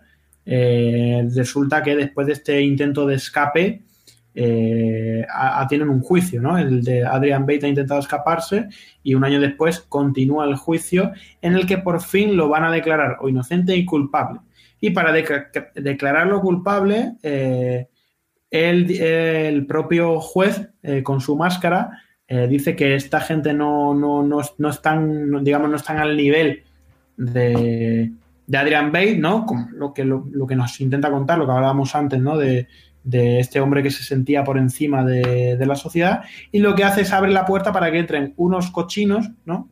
Eh, y sean ellos los que los declaren culpables, ¿no? En esta, esta extraña escena que se, que se vive. Una secuencia extrañísima, rocambolesca, pero que nos deja eh, con, con, digamos, una locura en la cabeza y sobre todo con una duda, más allá de las dudas que ya hemos planteado. Eh, ¿Por qué este, digamos, que a lo mejor es simplemente un recurso estético y no tiene que probablemente sea esto, ¿no? Pero ¿por qué eh, comienza esto, ¿no? Desde los ojos de Ángela eh, pasamos a, las vidrieras de esta, de esta iglesia o de como lo quieras llamar. ¿Qué es esto? ¿Qué significa esto? José Luis, por favor, acláramelo. Ni puta idea. José Luis está derrotado. derrotado completamente. Derrotado. José Luis, de verdad. que ha puesto Muller por ahí. está derrotado. Necesitamos Prozac para José Luis. Hemos, eh, eh, eh, hemos perdido al señor Oráculo. Hemos perdido al señor Oráculo. ahora es el señor Depresiones. En Watchmen en Watchmen han perdido al Doctor Manhattan. Bueno, habían perdido. Nosotros en Watchpot hemos perdido al señor Oráculo, al único que tiene superpoderes de este programa. O sea, en fin. Qué pena, ¿eh, José Luis? Este el último día, yo creo que por eso está en la cocina. Porque ahora cuando acabemos el podcast va a meter la cabeza en aceite hirviendo. Y es la última vez que lo vamos a ver. Yo, de todas maneras, Eh, quería, quería preguntarle a Gemma una cosa, pero sé que está buscando algo, me parece, y la pillo en mal momento. Entonces, pues. Eh, dígame, Ah, eh, estoy confirmando datos. Eh, efectivamente, en varias reviews eh, se confirma esto de 2007-2008, pero efectivamente, cronológicamente, también se deduce que si vendió sus empresas en 2012, estaba en la compra o en la venta, entiendo, llámale como no sé. quieras.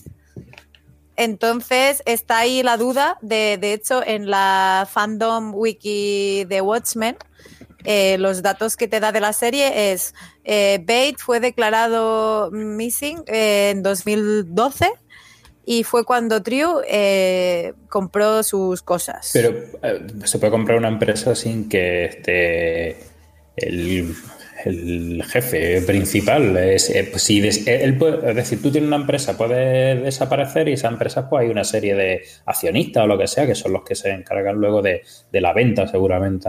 seguramente. Entonces no implica que él tu- estuviera presente en 2012. Eh, de todas maneras, chicos, eh, hay una cosa muy chula que Reddit nos ofrece y es lo que estaba comentando Nico eh, acerca de- del artículo de la Petaipedia de cuando Bate fue declarado muerto. Dicen que la timeline podría ser en 2009 Manhattan vuelve a la Tierra y eh, eh, encarcela a Adrian Bate por algún motivo. En 2009 eh, pasa que Manhattan va a un festival en 2009 eh, y pasa el accidente que lo volvió humano, que es cuando hemos visto que iba al hospital. En octubre de 2010, Adrian Bates celebra su primer aniversario, en 2011 el segundo, el tercero en, dos, en el 12, en el 13 el cuarto, en el 14 el quinto, 16 el sexto, 17 el séptimo, 2008, 2018 el New Escape Plan, o sea, de, y luego en 2019, que sería ahora, escapa y vuelve a la Tierra justo a tiempo para los grandes eventos que están a punto de ocurrir. ¿Qué os parece? Dice el que escribe esto. Bueno, pues Pues interesante, parece ¿no? Bien, que no me parece, pues correcto todo. Es muy Pues correcto, eh, pues, interesante. pues, pues, interesante. No tengo opinión. Yo de todos que- modos, lo que sí está claro es que, eh, es decir, que una de dos, que es lo que os digo antes, o está con- conectado esto tangencialmente como lo, estaban estos cómics de Blackfriars en la novela gráfica, que simplemente aparecían como referencia y más allá que de Maxi no había nada que lo uniera y realmente lo que estamos viendo es esto, es algo que tangencialmente toca al universo de Watchmen, pero no es importante o no es relevante o no es, no es una piedra angular, o lo contrario, es decir, eh, o esto es hiper importante y no estamos todavía pudiendo encajar eh, las piezas de la manera correcta porque todavía nos falta información que por, porque por supuesto yo creo que nos va a llegar o en el siguiente episodio o como muy tarde ya en el último. Eh, yo quería. mm, bueno, es que no sé si hacerlo ahora o que igual corto un poco el hilo del tema Osimandias y todo Yo de Osimandias no tengo mucho más que contar. Vale, no, yo de Osimandias simplemente decir que como tú, que a mí me gustaría sinceramente que, que esto tuviera todo que ver con, con toda la trama que se está desarrollando, ya sea antes o que vaya a influir de alguna manera. Eh, mm, se lo decía Gemma, a mí me cabrearía mucho que esta historia fuera paralela y que mm, no tuviera nada que ver con los acontecimientos que se están desarrollando. Mira, a mí eh, hay un elemento que me tiene muy intrigado, que es de traer a Ozymandias de vuelta, como lo harían. Si es el Doctor Manhattan, es muy sencillo. Lo de- le toca así en la cara y se lo trae, lo lleva donde sea. Entonces, yo estoy intentando relacionar, porque sabes que yo en un momento dije, bueno, eso que va a buscar em, Lady True es, es Ozymandias que vienen en algún tipo de artefacto, de yo qué sé. Pero hay otro elemento que es que lo vimos cuando el séptimo de caballería este estaba investigando cómo podía teletransportar. eh, El balón eh, ese de baloncesto. Entonces, yo cosas, estoy sí. esperando a ver eso que se nos ha mostrado ahí, qué uso se le va a dar. Entonces, vayamos a que tenga que algún tipo. Luego, una cosa que me llama la atención, lo lo mismo estoy yo equivocado. En el séptimo de caballería había unas cajas de la empresa de Lady 3 Ostras, pues. mm, con una T. madre sí, sí, mía. correcto, sí, sí. ¿Sí? Las había, las había, Sí, sí, sí. sí. Ah. De hecho, cuando él, cuando Wade Tillman llega a donde están, intenta sacar una cosa donde las lechugas y saca una, una- una caja con una T. Y en Mm. este capítulo hemos vuelto a ver la T de Industrias. Pero de esto vamos a hablar de la conexión entre estas dos cosas. ¿eh? Vale. Eh, yo iba a decir, pues bueno, básicamente lo que he dicho antes, pero lo que no recuerdo, tengo memoria pez, ¿vale? Ahora voy a ser el oyente que tiene memoria pez.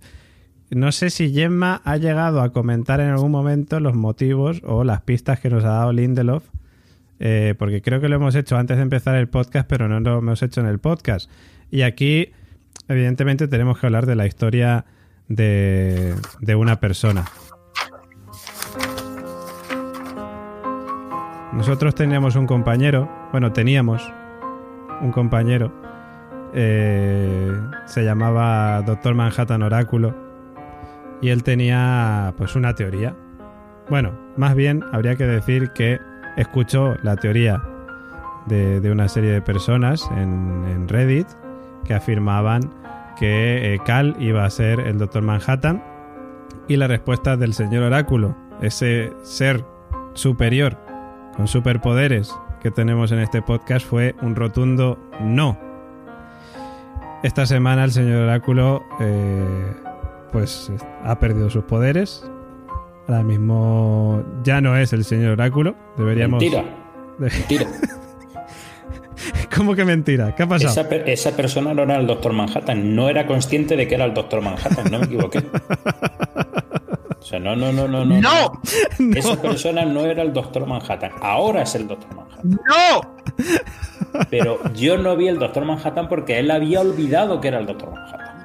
Bueno, Yo teníais que haber cogido el corte, ¿eh? Por favor, que alguien nos lo mande, porque David está muy vago como para coger el corte, pero ese no. lo he estado, lo estado buscando, A por mí cierto. casi, me, casi me caigo de la Lo, silla. lo he estado buscando, pero para el siguiente podcast lo encontraré.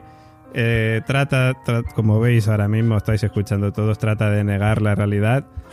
Creo que de- después de este momento deberíamos. Eso que volver. escucháis es a José Luis llorando. Efectivamente, es el señor Oráculo. Es verdad, a José Luis, a José Luis, porque ha perdido sus poderes. Ya no es el señor Oráculo, es Juan Luis, José Luis, o Juan. Luis, o Juan Luis, como dicen en, en la constante.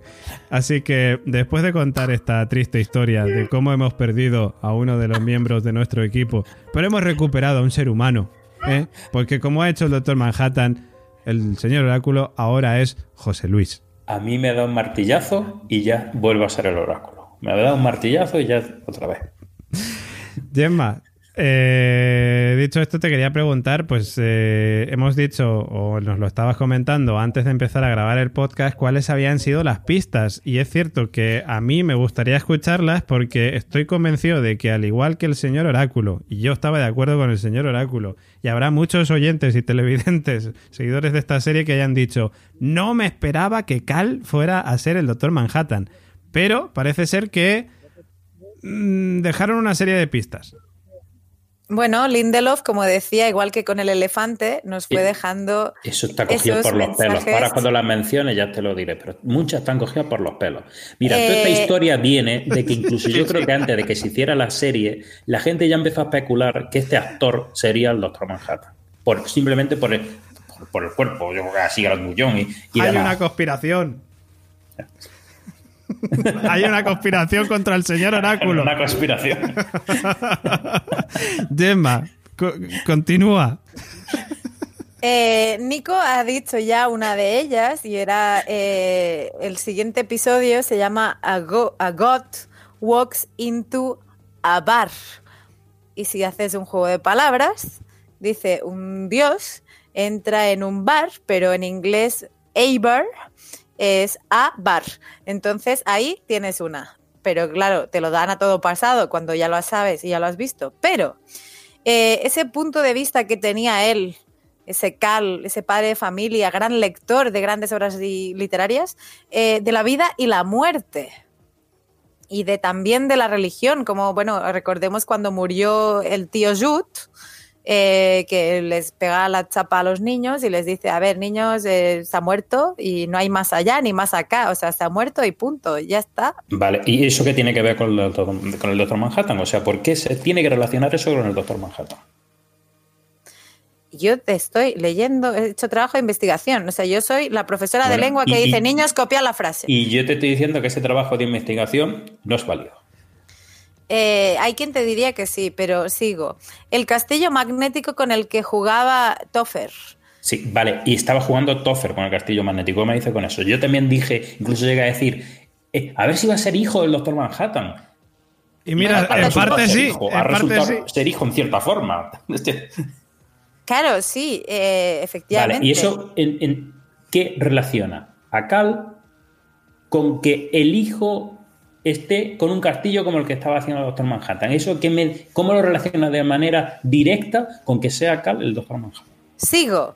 Sister Knight, Sister es una monja, como la monja roja, pero no, es, en este caso es negra y es de noche. Las monjas se comprometen, se casan con Dios. Eso me parece una cosa muy bonita y que está muy bien y que a toro pasado se puede relacionar y queda estupendamente. Bien. Luego, eh, Lori, esa gran Lori Blake, eh, comentando lo bueno que estaba Cal. Oh, vaya, su exnovio, su examante, esa persona a la que llama desde las cabinas que no puede vivir sin él. Oh, vaya, pero bueno, no pasa nada, aquí no hay argumento. Sigo. No puede vivir sin él, perdón, no puede vivir sin él, pero bien que lo deja por búho nocturno. Bueno, ya, pero, luego sigue viviendo sin búho nocturno que está en la cárcel y le sigue mandando mensajitos. Sí, eso sí, porque le sigue, sigue habiendo cariño. Luego está el misterioso incidente que hasta que Pedia no nos ha ilustrado no sabíamos que había sido de él en Saigón, que había pasado, que nos daban estas mm, pistas. Luego, un detalle muy chulo es que Eibar, el nombre Abar, fue el primer, el primer superhéroe, el primer Superman negro. Una película de 1977. O sea que el apellido tampoco era casual. Como comentamos. Pero bueno, pero ¿y eso qué lo relaciona con el Doctor Manhattan? Si volvemos a lo mismo. En el primer podcast hablamos que el Doctor Manhattan era un superhombre, un Superman. Entonces, de ahí lo tienes, el primer Superman negro eh, con parte nombre. Eh, pero bueno, que no, no termino yo de ver, que a mí me parece que todas, muchas de esas cosas están forzadas. Bueno, te digo otra más y esta no está forzada, pero de nada, de nada, de nada. A ver. Eh, ¿Tú te acuerdas de, lo que comentabas antes, de ese dildo azul gigantesco eh, de, Lori? Pues... Hombre, yo creo que esa sí está forzada, ¿eh? Precisamente yo creo que yo también. Ahí, yo también. ahí voy, ahí voy. Sí. Ahí voy. Es que es la que me ha hecho gracia. De esto ha subrayado y todo. Eh, se llama ex, que significa que ya no es. Cal, que es el nombre del tío, o sea que es ex Cal. Y luego hay quien dice que Ibur, en español, en inglés de, de Tulsa, no sé cómo se pronuncia, pero que tendría ciertas semejanzas fonéticas con Eivor. ¿Y, por, qué no Excalibur era el espadón este que, una vez que lo metía en la piedra luego no había quien lo sacara? El rey Arturo. sí, podemos relacionar con muchas cosas. A ver, justa, junto todo esto con lo de Cal, Kalel que comentábamos, las referencias a Superman, todo esto es lo que el mundo cibernético ha mm, encontrado la lista de motivos para ah, pues, justificar. eso, si me, eso me lo dice antes pero a posteriori, justificar todo ese tipo de relaciones. Es cuando la gente se pone a hacer eh, cabalas numéricas. Sí, porque mira, ahora multiplico esto y lo divido por tal. Pero, y, le salen cosas, y salen cosas. Pero esto es, algo parecido. Pero esos eran los motivos que daban en Reddit para teorizar sobre que Cal era. Antes son, a ver, hay algunos que son. antes, no es a posteriori. Claro, hay algunos que son nuevos, ah, vale. pero eh, algunos de ellos ya habían aparecido en Reddit justificando que podía venir de aquí. Obviamente, la gente, hay alguien que se había dado cuenta o que, quería verlo. Pero vamos a ver. Es lo que yo te he dicho antes desde yo creo que antes de que se estrenara la serie, yo ya leí artículos que relacionaban a este actor que fuera a hacer del Doctor Manhattan. Y todo viene de ahí. La gente empezó a especular a raíz de eso. Que- y de todas maneras, mira, yo Clink, clink. sigo, yo sigo apostando, yo sigo apostando Clink, con que el Doctor Manhattan, o sea, como era antes de volverse azul, es Mr. Phillips. Esa era mi gran apuesta. Cuando ya esto se me derrumbe también, ya ahí me callaré. De todas maneras. Pero con lo de digo- Cal, ese no era el Doctor Manhattan, porque lo había olvidado. Yo no vi ahí al Doctor Manhattan, por más elementos que nos quieran poner así, que parece que... A ver, eh, en esto te doy la razón y te digo el por. O sea, de, yo ahora voy en lo que comentábamos antes de la PTIpedia, de- del el informe de urgencias. Ella, eh, como que le quita. A mí me gustaría que también me, me aclararais qué narices, o sea, ese pendiente que decía Nico, ese pendiente que lleva incrustado en la frente, ¿es el inhibidor? ¿O es verdaderamente el Doctor Manhattan? Porque vemos el reflejo de, del azul en los ojos de Angela, pero no vemos que el cuerpo de Cal sea azul. De Es que- ahí, pero no llegamos a viendo ver el el, cuerpo, ¿no? perdón, Que, que- que creo que no llega cuando se le ilumina la cara y ella saca el pendiente, ya no le vemos el cuerpo al doctor Ma- ahí voy. Ves, claro, digo que el reflejo, hemos dado por sentado que el cuerpo, como decía José Luis, y en esto te doy la razón, que el cuerpo de Cal no tiene por qué ser el primigenio. Yo me, me pregunto, y os pregunto, ¿y si el doctor Manhattan está comprimido dentro de ese anillo azul y es lo que te da el poder? Quiero decir, eh, en ese incidente de 2009, eh, dice que llega con Cal a urgencias con un boquete en la frente, un poco para que le suturen esa herida. Entonces, ¿quién no te dice que he encontrado a un negro apuesto que me valía, le he martillado la cabeza, eh, le he metido el disco duro de Doctor Manhattan y ahora quiero que me valga para ello? Pero igual que puede valerte este, te puede valer, como tú decías, el Mr. Phillips. Es que, es que a mí me encaja eso. O sea, vamos a ver.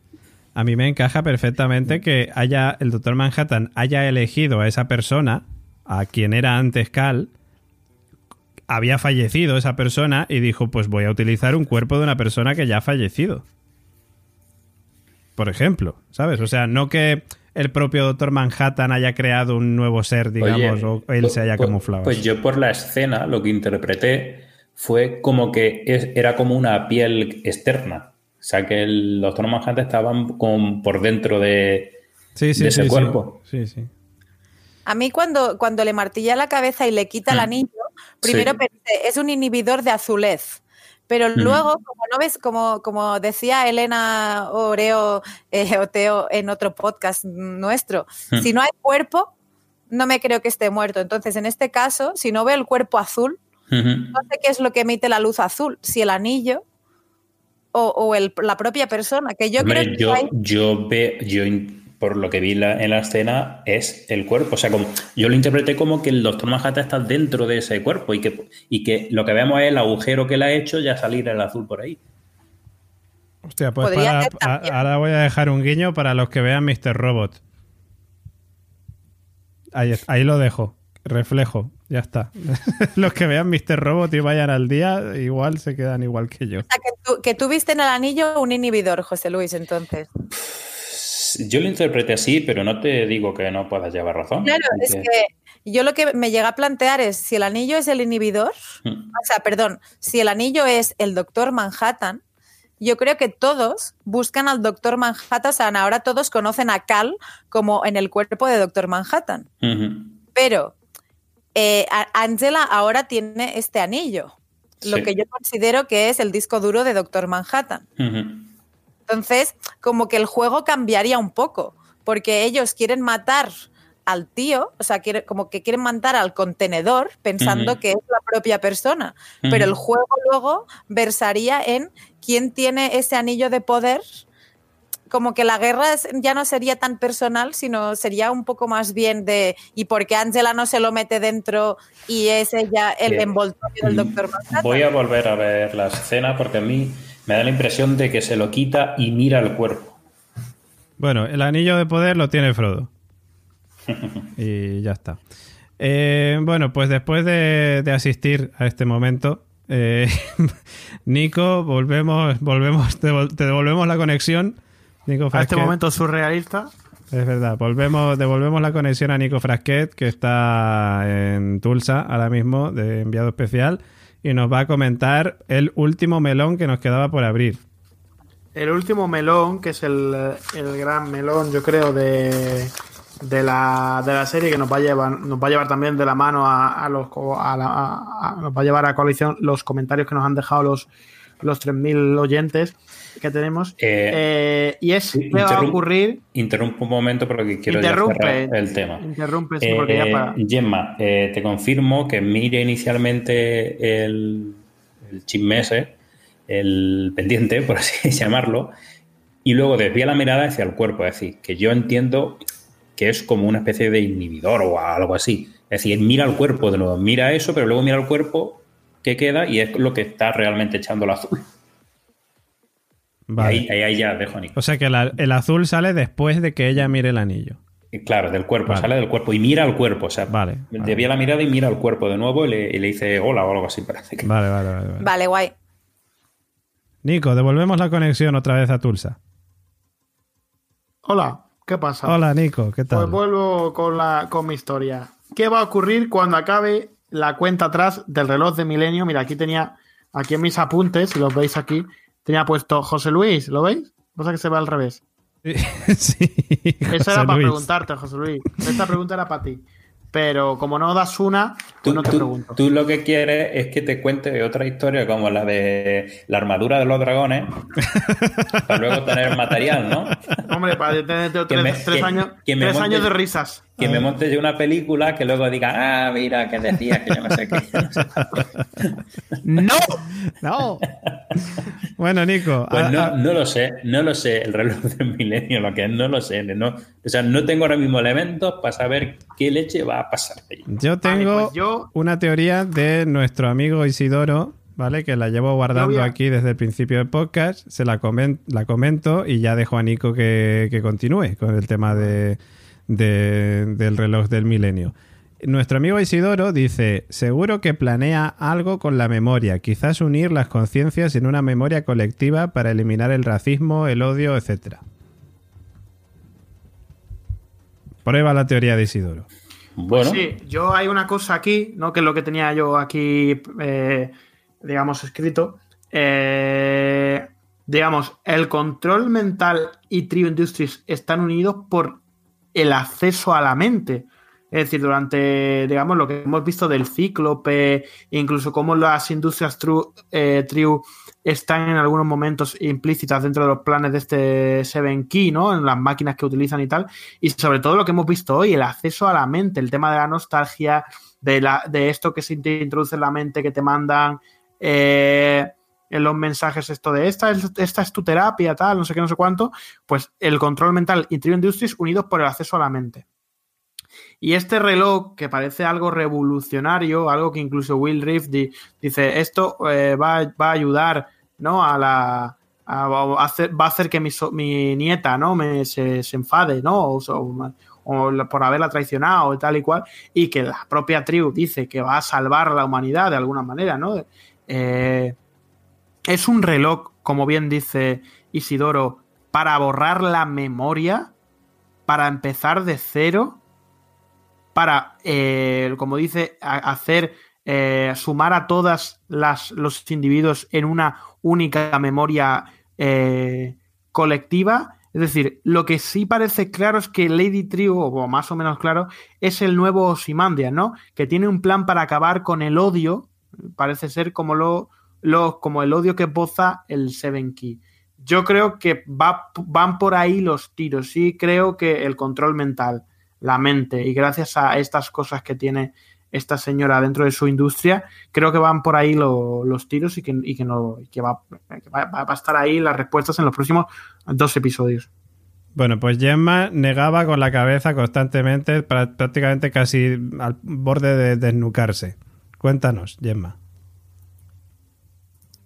Eh, creo que es un- una antena, o sea, eh, comparto parte de la teoría de, Isidoro, pero no con el fin de, borrar la memoria y hacer una memoria colectiva y demás.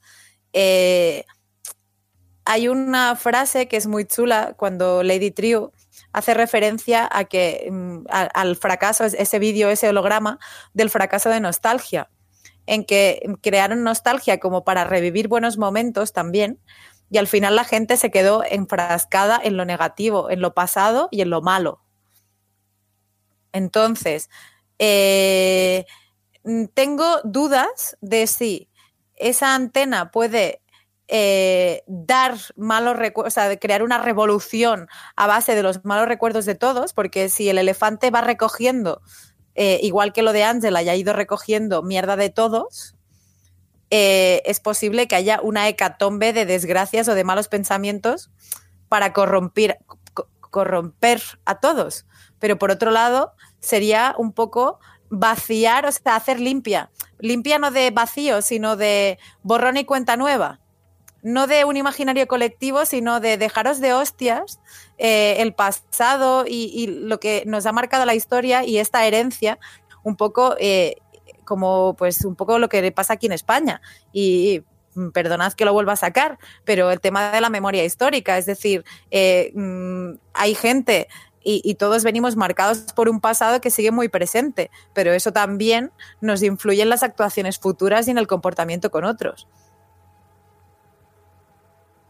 Yo es que estoy completamente perdido con, el tema del reloj del milenio. O sea, no tengo ni puñetera idea de por Hombre, dónde está claro que tiene, es decir, que tiene un papel que va a tener un papel Fundamental. eh, fundamental en la resolución. Estoy de hecho, está el, el tic-tac, tic-toc, tic-toc, desde el principio ha sido una constante. De, eh, y además quedaban cuatro horas ¿no? en, este, en este capítulo para que se accionara el reloj del milenio. De hecho, decían, por tu seguridad, ¿no? Le decían a Cal, eh, no, puedo, no puedo dejarte entrar aquí porque va, va a sonar, Sí. el- va, va a llegar el, el reloj del, Sí, sí, sí. del milenio. Yo, de todos modos, más allá de, eh, de esto, eh, no tengo más, nada más que decir que esperar con ansias la- los próximos dos capítulos que vamos a analizar aquí. Supongo que en el último haremos una fiesta o algo con confetti y con José Luis saliendo de una tarta. o sea que haceros Patreon y lo veis. Hombre, por supuesto. Puede ser, puede ser que a lo mejor a esas personas, yo que sé, que han cometido actos racistas o lo que sea, le hagan vivir la historia desde el punto de vista de, de la persona sobre la que lo estaban eh, haciendo lo, lo que fuera. No lo sé, es que no, no lo sé cómo, cómo van, no tengo ni idea. Pues nada, pues perdidos, perdidos que, que andamos todos. Bueno, pues eh, hasta aquí hemos llegado. ¿Ah? Quería. No, Ah, no, hemos llegado hasta aquí. No, no, no, un detalle muy, muy chiquitín, perdonadme, pero ¡Quiero irme a dormir! Dice David. "Que ¡Quiero irme a dormir! mañana por la mañana os mando un mensaje a todos, bonitos. Claro, por eso. Eh, que Lady Triu le dice que su abuelo recurrió a mí para poder de- detener al séptimo de caballería. Le dice Lady Triu a Angela en esa conversación comiendo el brunch. Y para detener, o sea, entendemos que tienen como enemigo común al séptimo de caballería. Y dice, en menos de una hora capturarán al doctor Manhattan y le destruirán. Y después se convertirán en él. ¿Se lo imagina? A mí la pregunta que me queda es, ¿cómo Lady Triu, vale, que ella tiene mucho acceso a memorias pasadas y no pasadas, pero cómo Lady Triu conoce el plan al dedillo del séptimo de caballería, que es lo mismo que le ha contado King a Blake, y es capaz de afirmarlo como de queda en menos de una hora pasará todo esto. Hmm. Pero son los mismos. No lo sé, a ver, yo, yo sinceramente creo que este capítulo también nos ha confirmado un poco más que, nos, que, son, que son contrarios, o sea, es decir, eso que decíamos de los dos bandos y tal, yo creo que ha quedado bastante confirmado, ¿no? Que, que Lady Triu está por un bando y, por el, y el séptimo de caballería está por el otro. Por lo menos a mí es lo que, lo que me parece. Hombre, me descolocaría completamente que, que realmente ambos estuvieran buscando lo mismo. Mm, no sé, yo ahora mismo no lo veo. Pero, en fin, el señor Oráculo tampoco veía que Cal iba a ser el Doctor Manhattan. o sea que si, si se ha equivocado él, cualquier persona se puede equivocar. Bueno, ahora sí, llegamos al final de este podcast. Bueno, prácticamente al final de este podcast. Antes nos quedan eh, escuchar las vías de contacto en la dulce voz de Gemma Yach. Del señor Oráculo. Podéis, Podéis hacerlo como siempre en nuestras redes sociales, arroba la constante 1, Facebook, Twitter, Instagram. Allí en redes sociales encontraréis información de lo que tenemos todas las semanas del Comenta y Participa, que también os llevará a nuestra página web, laconstante.com, donde encontraréis, obviamente, el Watchpot, todos los podcasts anteriores y, como decía, el Comenta y Participa, donde nos podéis dejar vuestras impresiones y mandarnos vuestros comentarios. Mm, he pasado por alto algo así como muy parece analógico, eh, info arroba laconstante.com, el correo electrónico, pero también aceptamos peticiones y todo lo que queráis, largo y tendido, ahí, ahí también, y lo leeremos.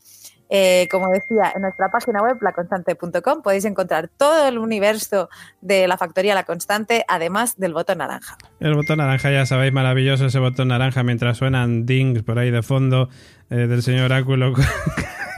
recibiendo mensajes posiblemente del Doctor Manhattan.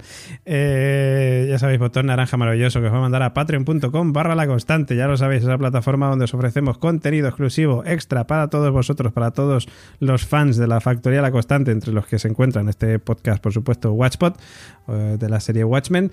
Eh, ya sabéis que ahí podéis participar en sorteos, podréis escucharnos y vernos en directo, como hacía nuestro amigo Isidoro hoy, escuchándonos y viéndonos, comentándonos también esas teorías maravillosas.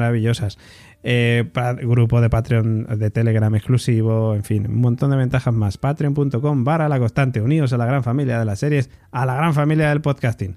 Y dicho esto, nos quedan eh, nos queda una cosa solamente, que son los comentarios de nuestros queridos amigos que nos dejan cada semana en el comenta y participa sus comentarios. Que mm, poco a poco van siendo más. Ya tenemos tres comentarios en nuestra web y tenemos también un audio comentario de nuestro amigo Balzac, que también nos ha mandado esta semana. Así que vamos a empezar por el audio comentario. Hola, buenos días, tardes, noches constantes. Aquí de nuevo eh, Balzac para comentaros unas ideas sobre el capítulo de Watchmen eh, número 7, On Almost Religious Soul. Eh, primero indicar que este capítulo me ha resultado que tal vez está un escalón por debajo de los eh, de lo que nos tiene acostumbrados la serie. Cosa totalmente lógica también porque los dos últimos capítulos me han parecido brutales, sobre todo el último, así que era difícil mantener ese nivel. Aún así es un buen capítulo. Eh, bueno, voy a empezar por el final. Al final resulta que la teoría era cierta y lo que ya habíamos comentado eh, del doctor Manhattan que podía ser Cal, pues, pues así es. Tal vez esto ha contribuido también a sentir un poco de chof, ¿no? Esos últimos minutos ya veía bastante claro que iba a ser él y, eso, no, he tenido esa sensación de, revelación, ¿no? Eh, no sabemos si el Doctor Manhattan contribuyó a que, a que sobreviviera Ángela a la fatídica Noche Blanca, puede que sí.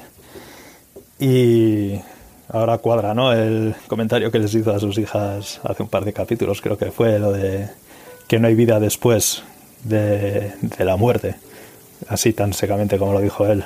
Una frase totalmente atribuible al Doctor Manhattan, o sea, es, eh, quedó clarinete.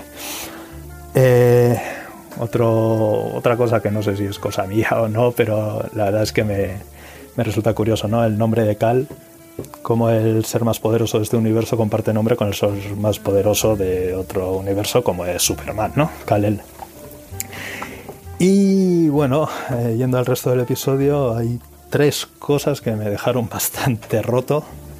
Son eh, el elefante, la trampilla y la flatulencia. O sea, lo del elefante eh, me imaginaba que no iba a ser el, el que le estaba dando la transfusión, el abuelo de Ángela, porque si hubiese sido él lo hubiesen mostrado, ¿no? El, dejarnos ahí la incógnita quería decir que no iba a ser el que todo el mundo pensaba o pensábamos y que era el, el abuelo. Lo que no sé es que pinta un elefante ahí. Pero bueno, lo de la mujer de Jude, al final también otra, otra cosa que se despeja, ¿no? Que ya sospechábamos, que ella ha tenido bastante que ver en todo esto. Pero lo de la trampilla al estilo Mr. Barnes en, en Los Simpson, pues también me ha dejado bastante roto. Y lo de Adrian Bates, pues lo mismo otro año que ha pasado, como nos deja claro el juez. Y, y eh, todo lo de los cerdos y, o sea, los cerdos, la flatulencia, todo ello es una ida de olla bestial. Eh, nos queda también la duda de quién podrá ser el padre de Lady True, porque han dejado caer que seguramente lo vayamos a saber. No sé si será Blake o quién será, pero seguramente lo, eh, lo, lo revelarán antes de que termine la serie. Y nada, el capítulo termina con esta maravilla que es eh, la versión a piano de Life on Mars de David Bowie, que me encantó. Ya de por sí me encanta el tema, siempre que lo veo en alguna serie flipo y, y eh, muy acorde en esta. Life on Mars, Vida en Marte, que como vemos no había para nada porque hemos tenido siempre al Doctor Manhattan aquí en Tulsa. Y nada, chicos, ahí os dejo estas ideas. Seguid como siempre y nos vemos en el Telegram y nos escuchamos en el podcast. Hasta luego.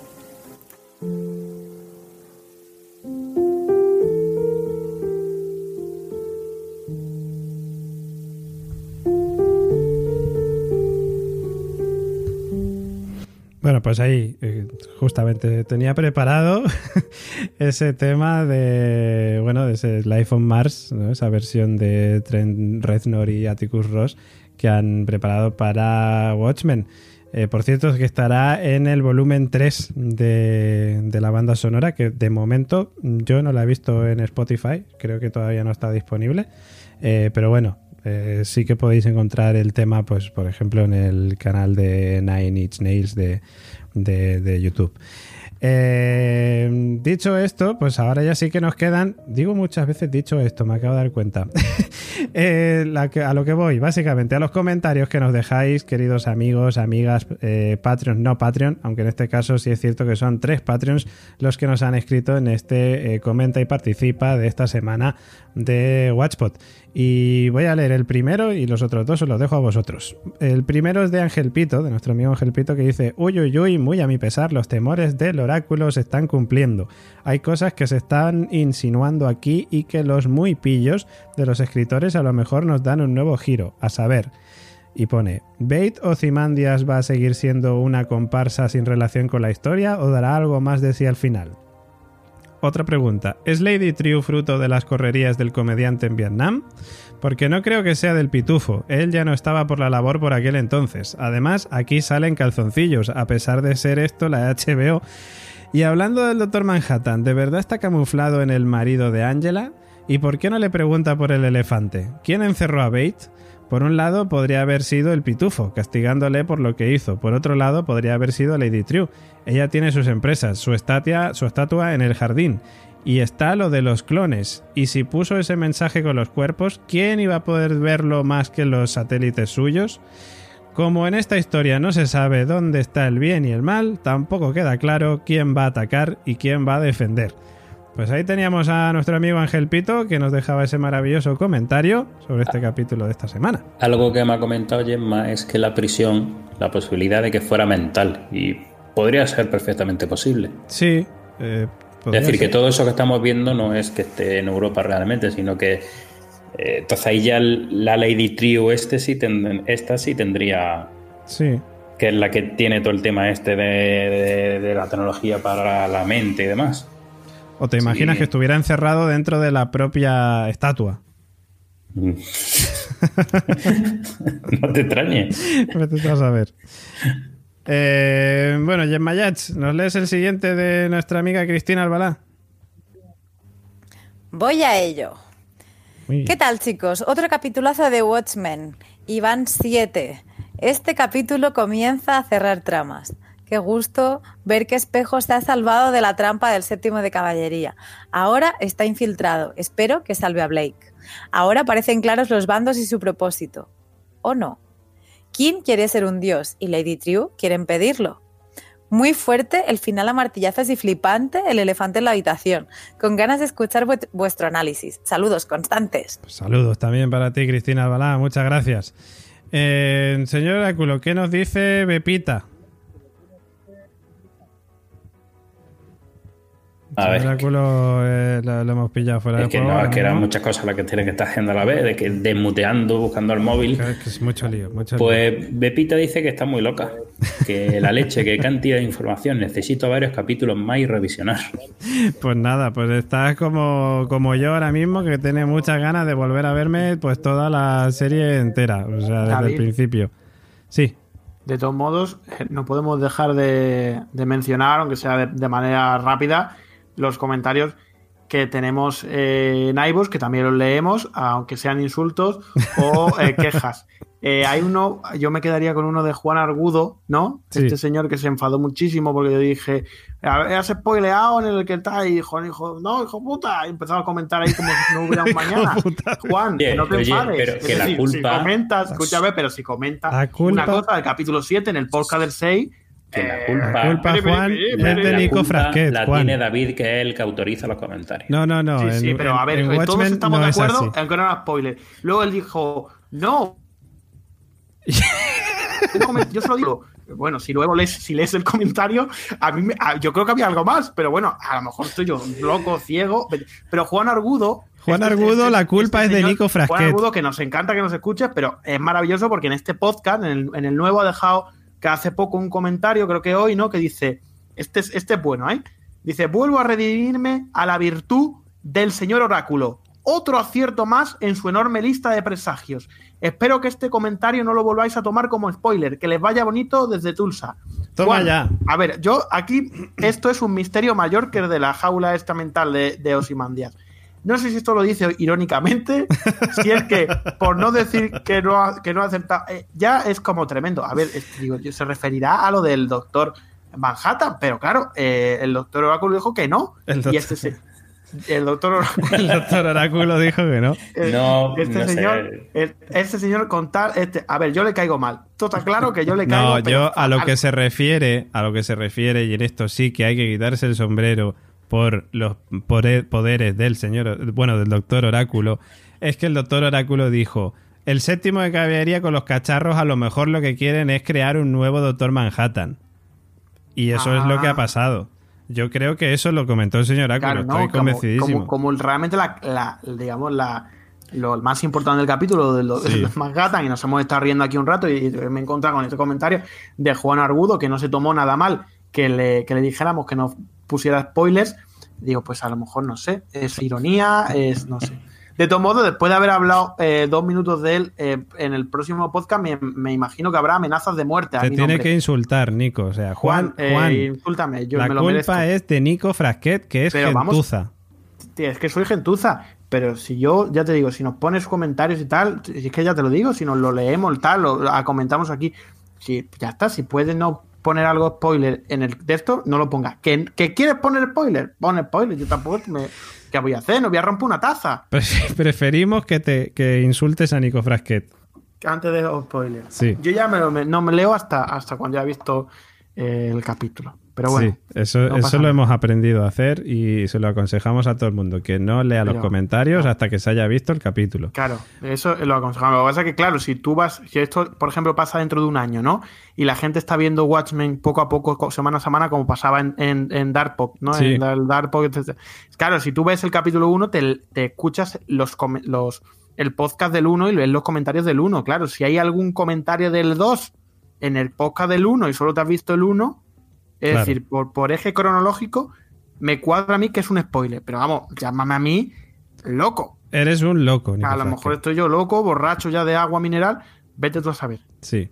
Bueno, pues eh, ahora que pasando ya las dos horas y doce minutos de podcast, eh, creemos, o por lo menos creo que ha llegado el momento.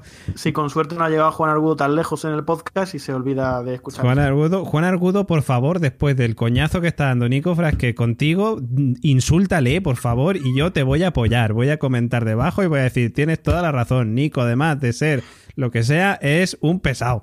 Bueno, dicho esto, como decíamos, ya ahora sí, nos vamos al final de este capítulo.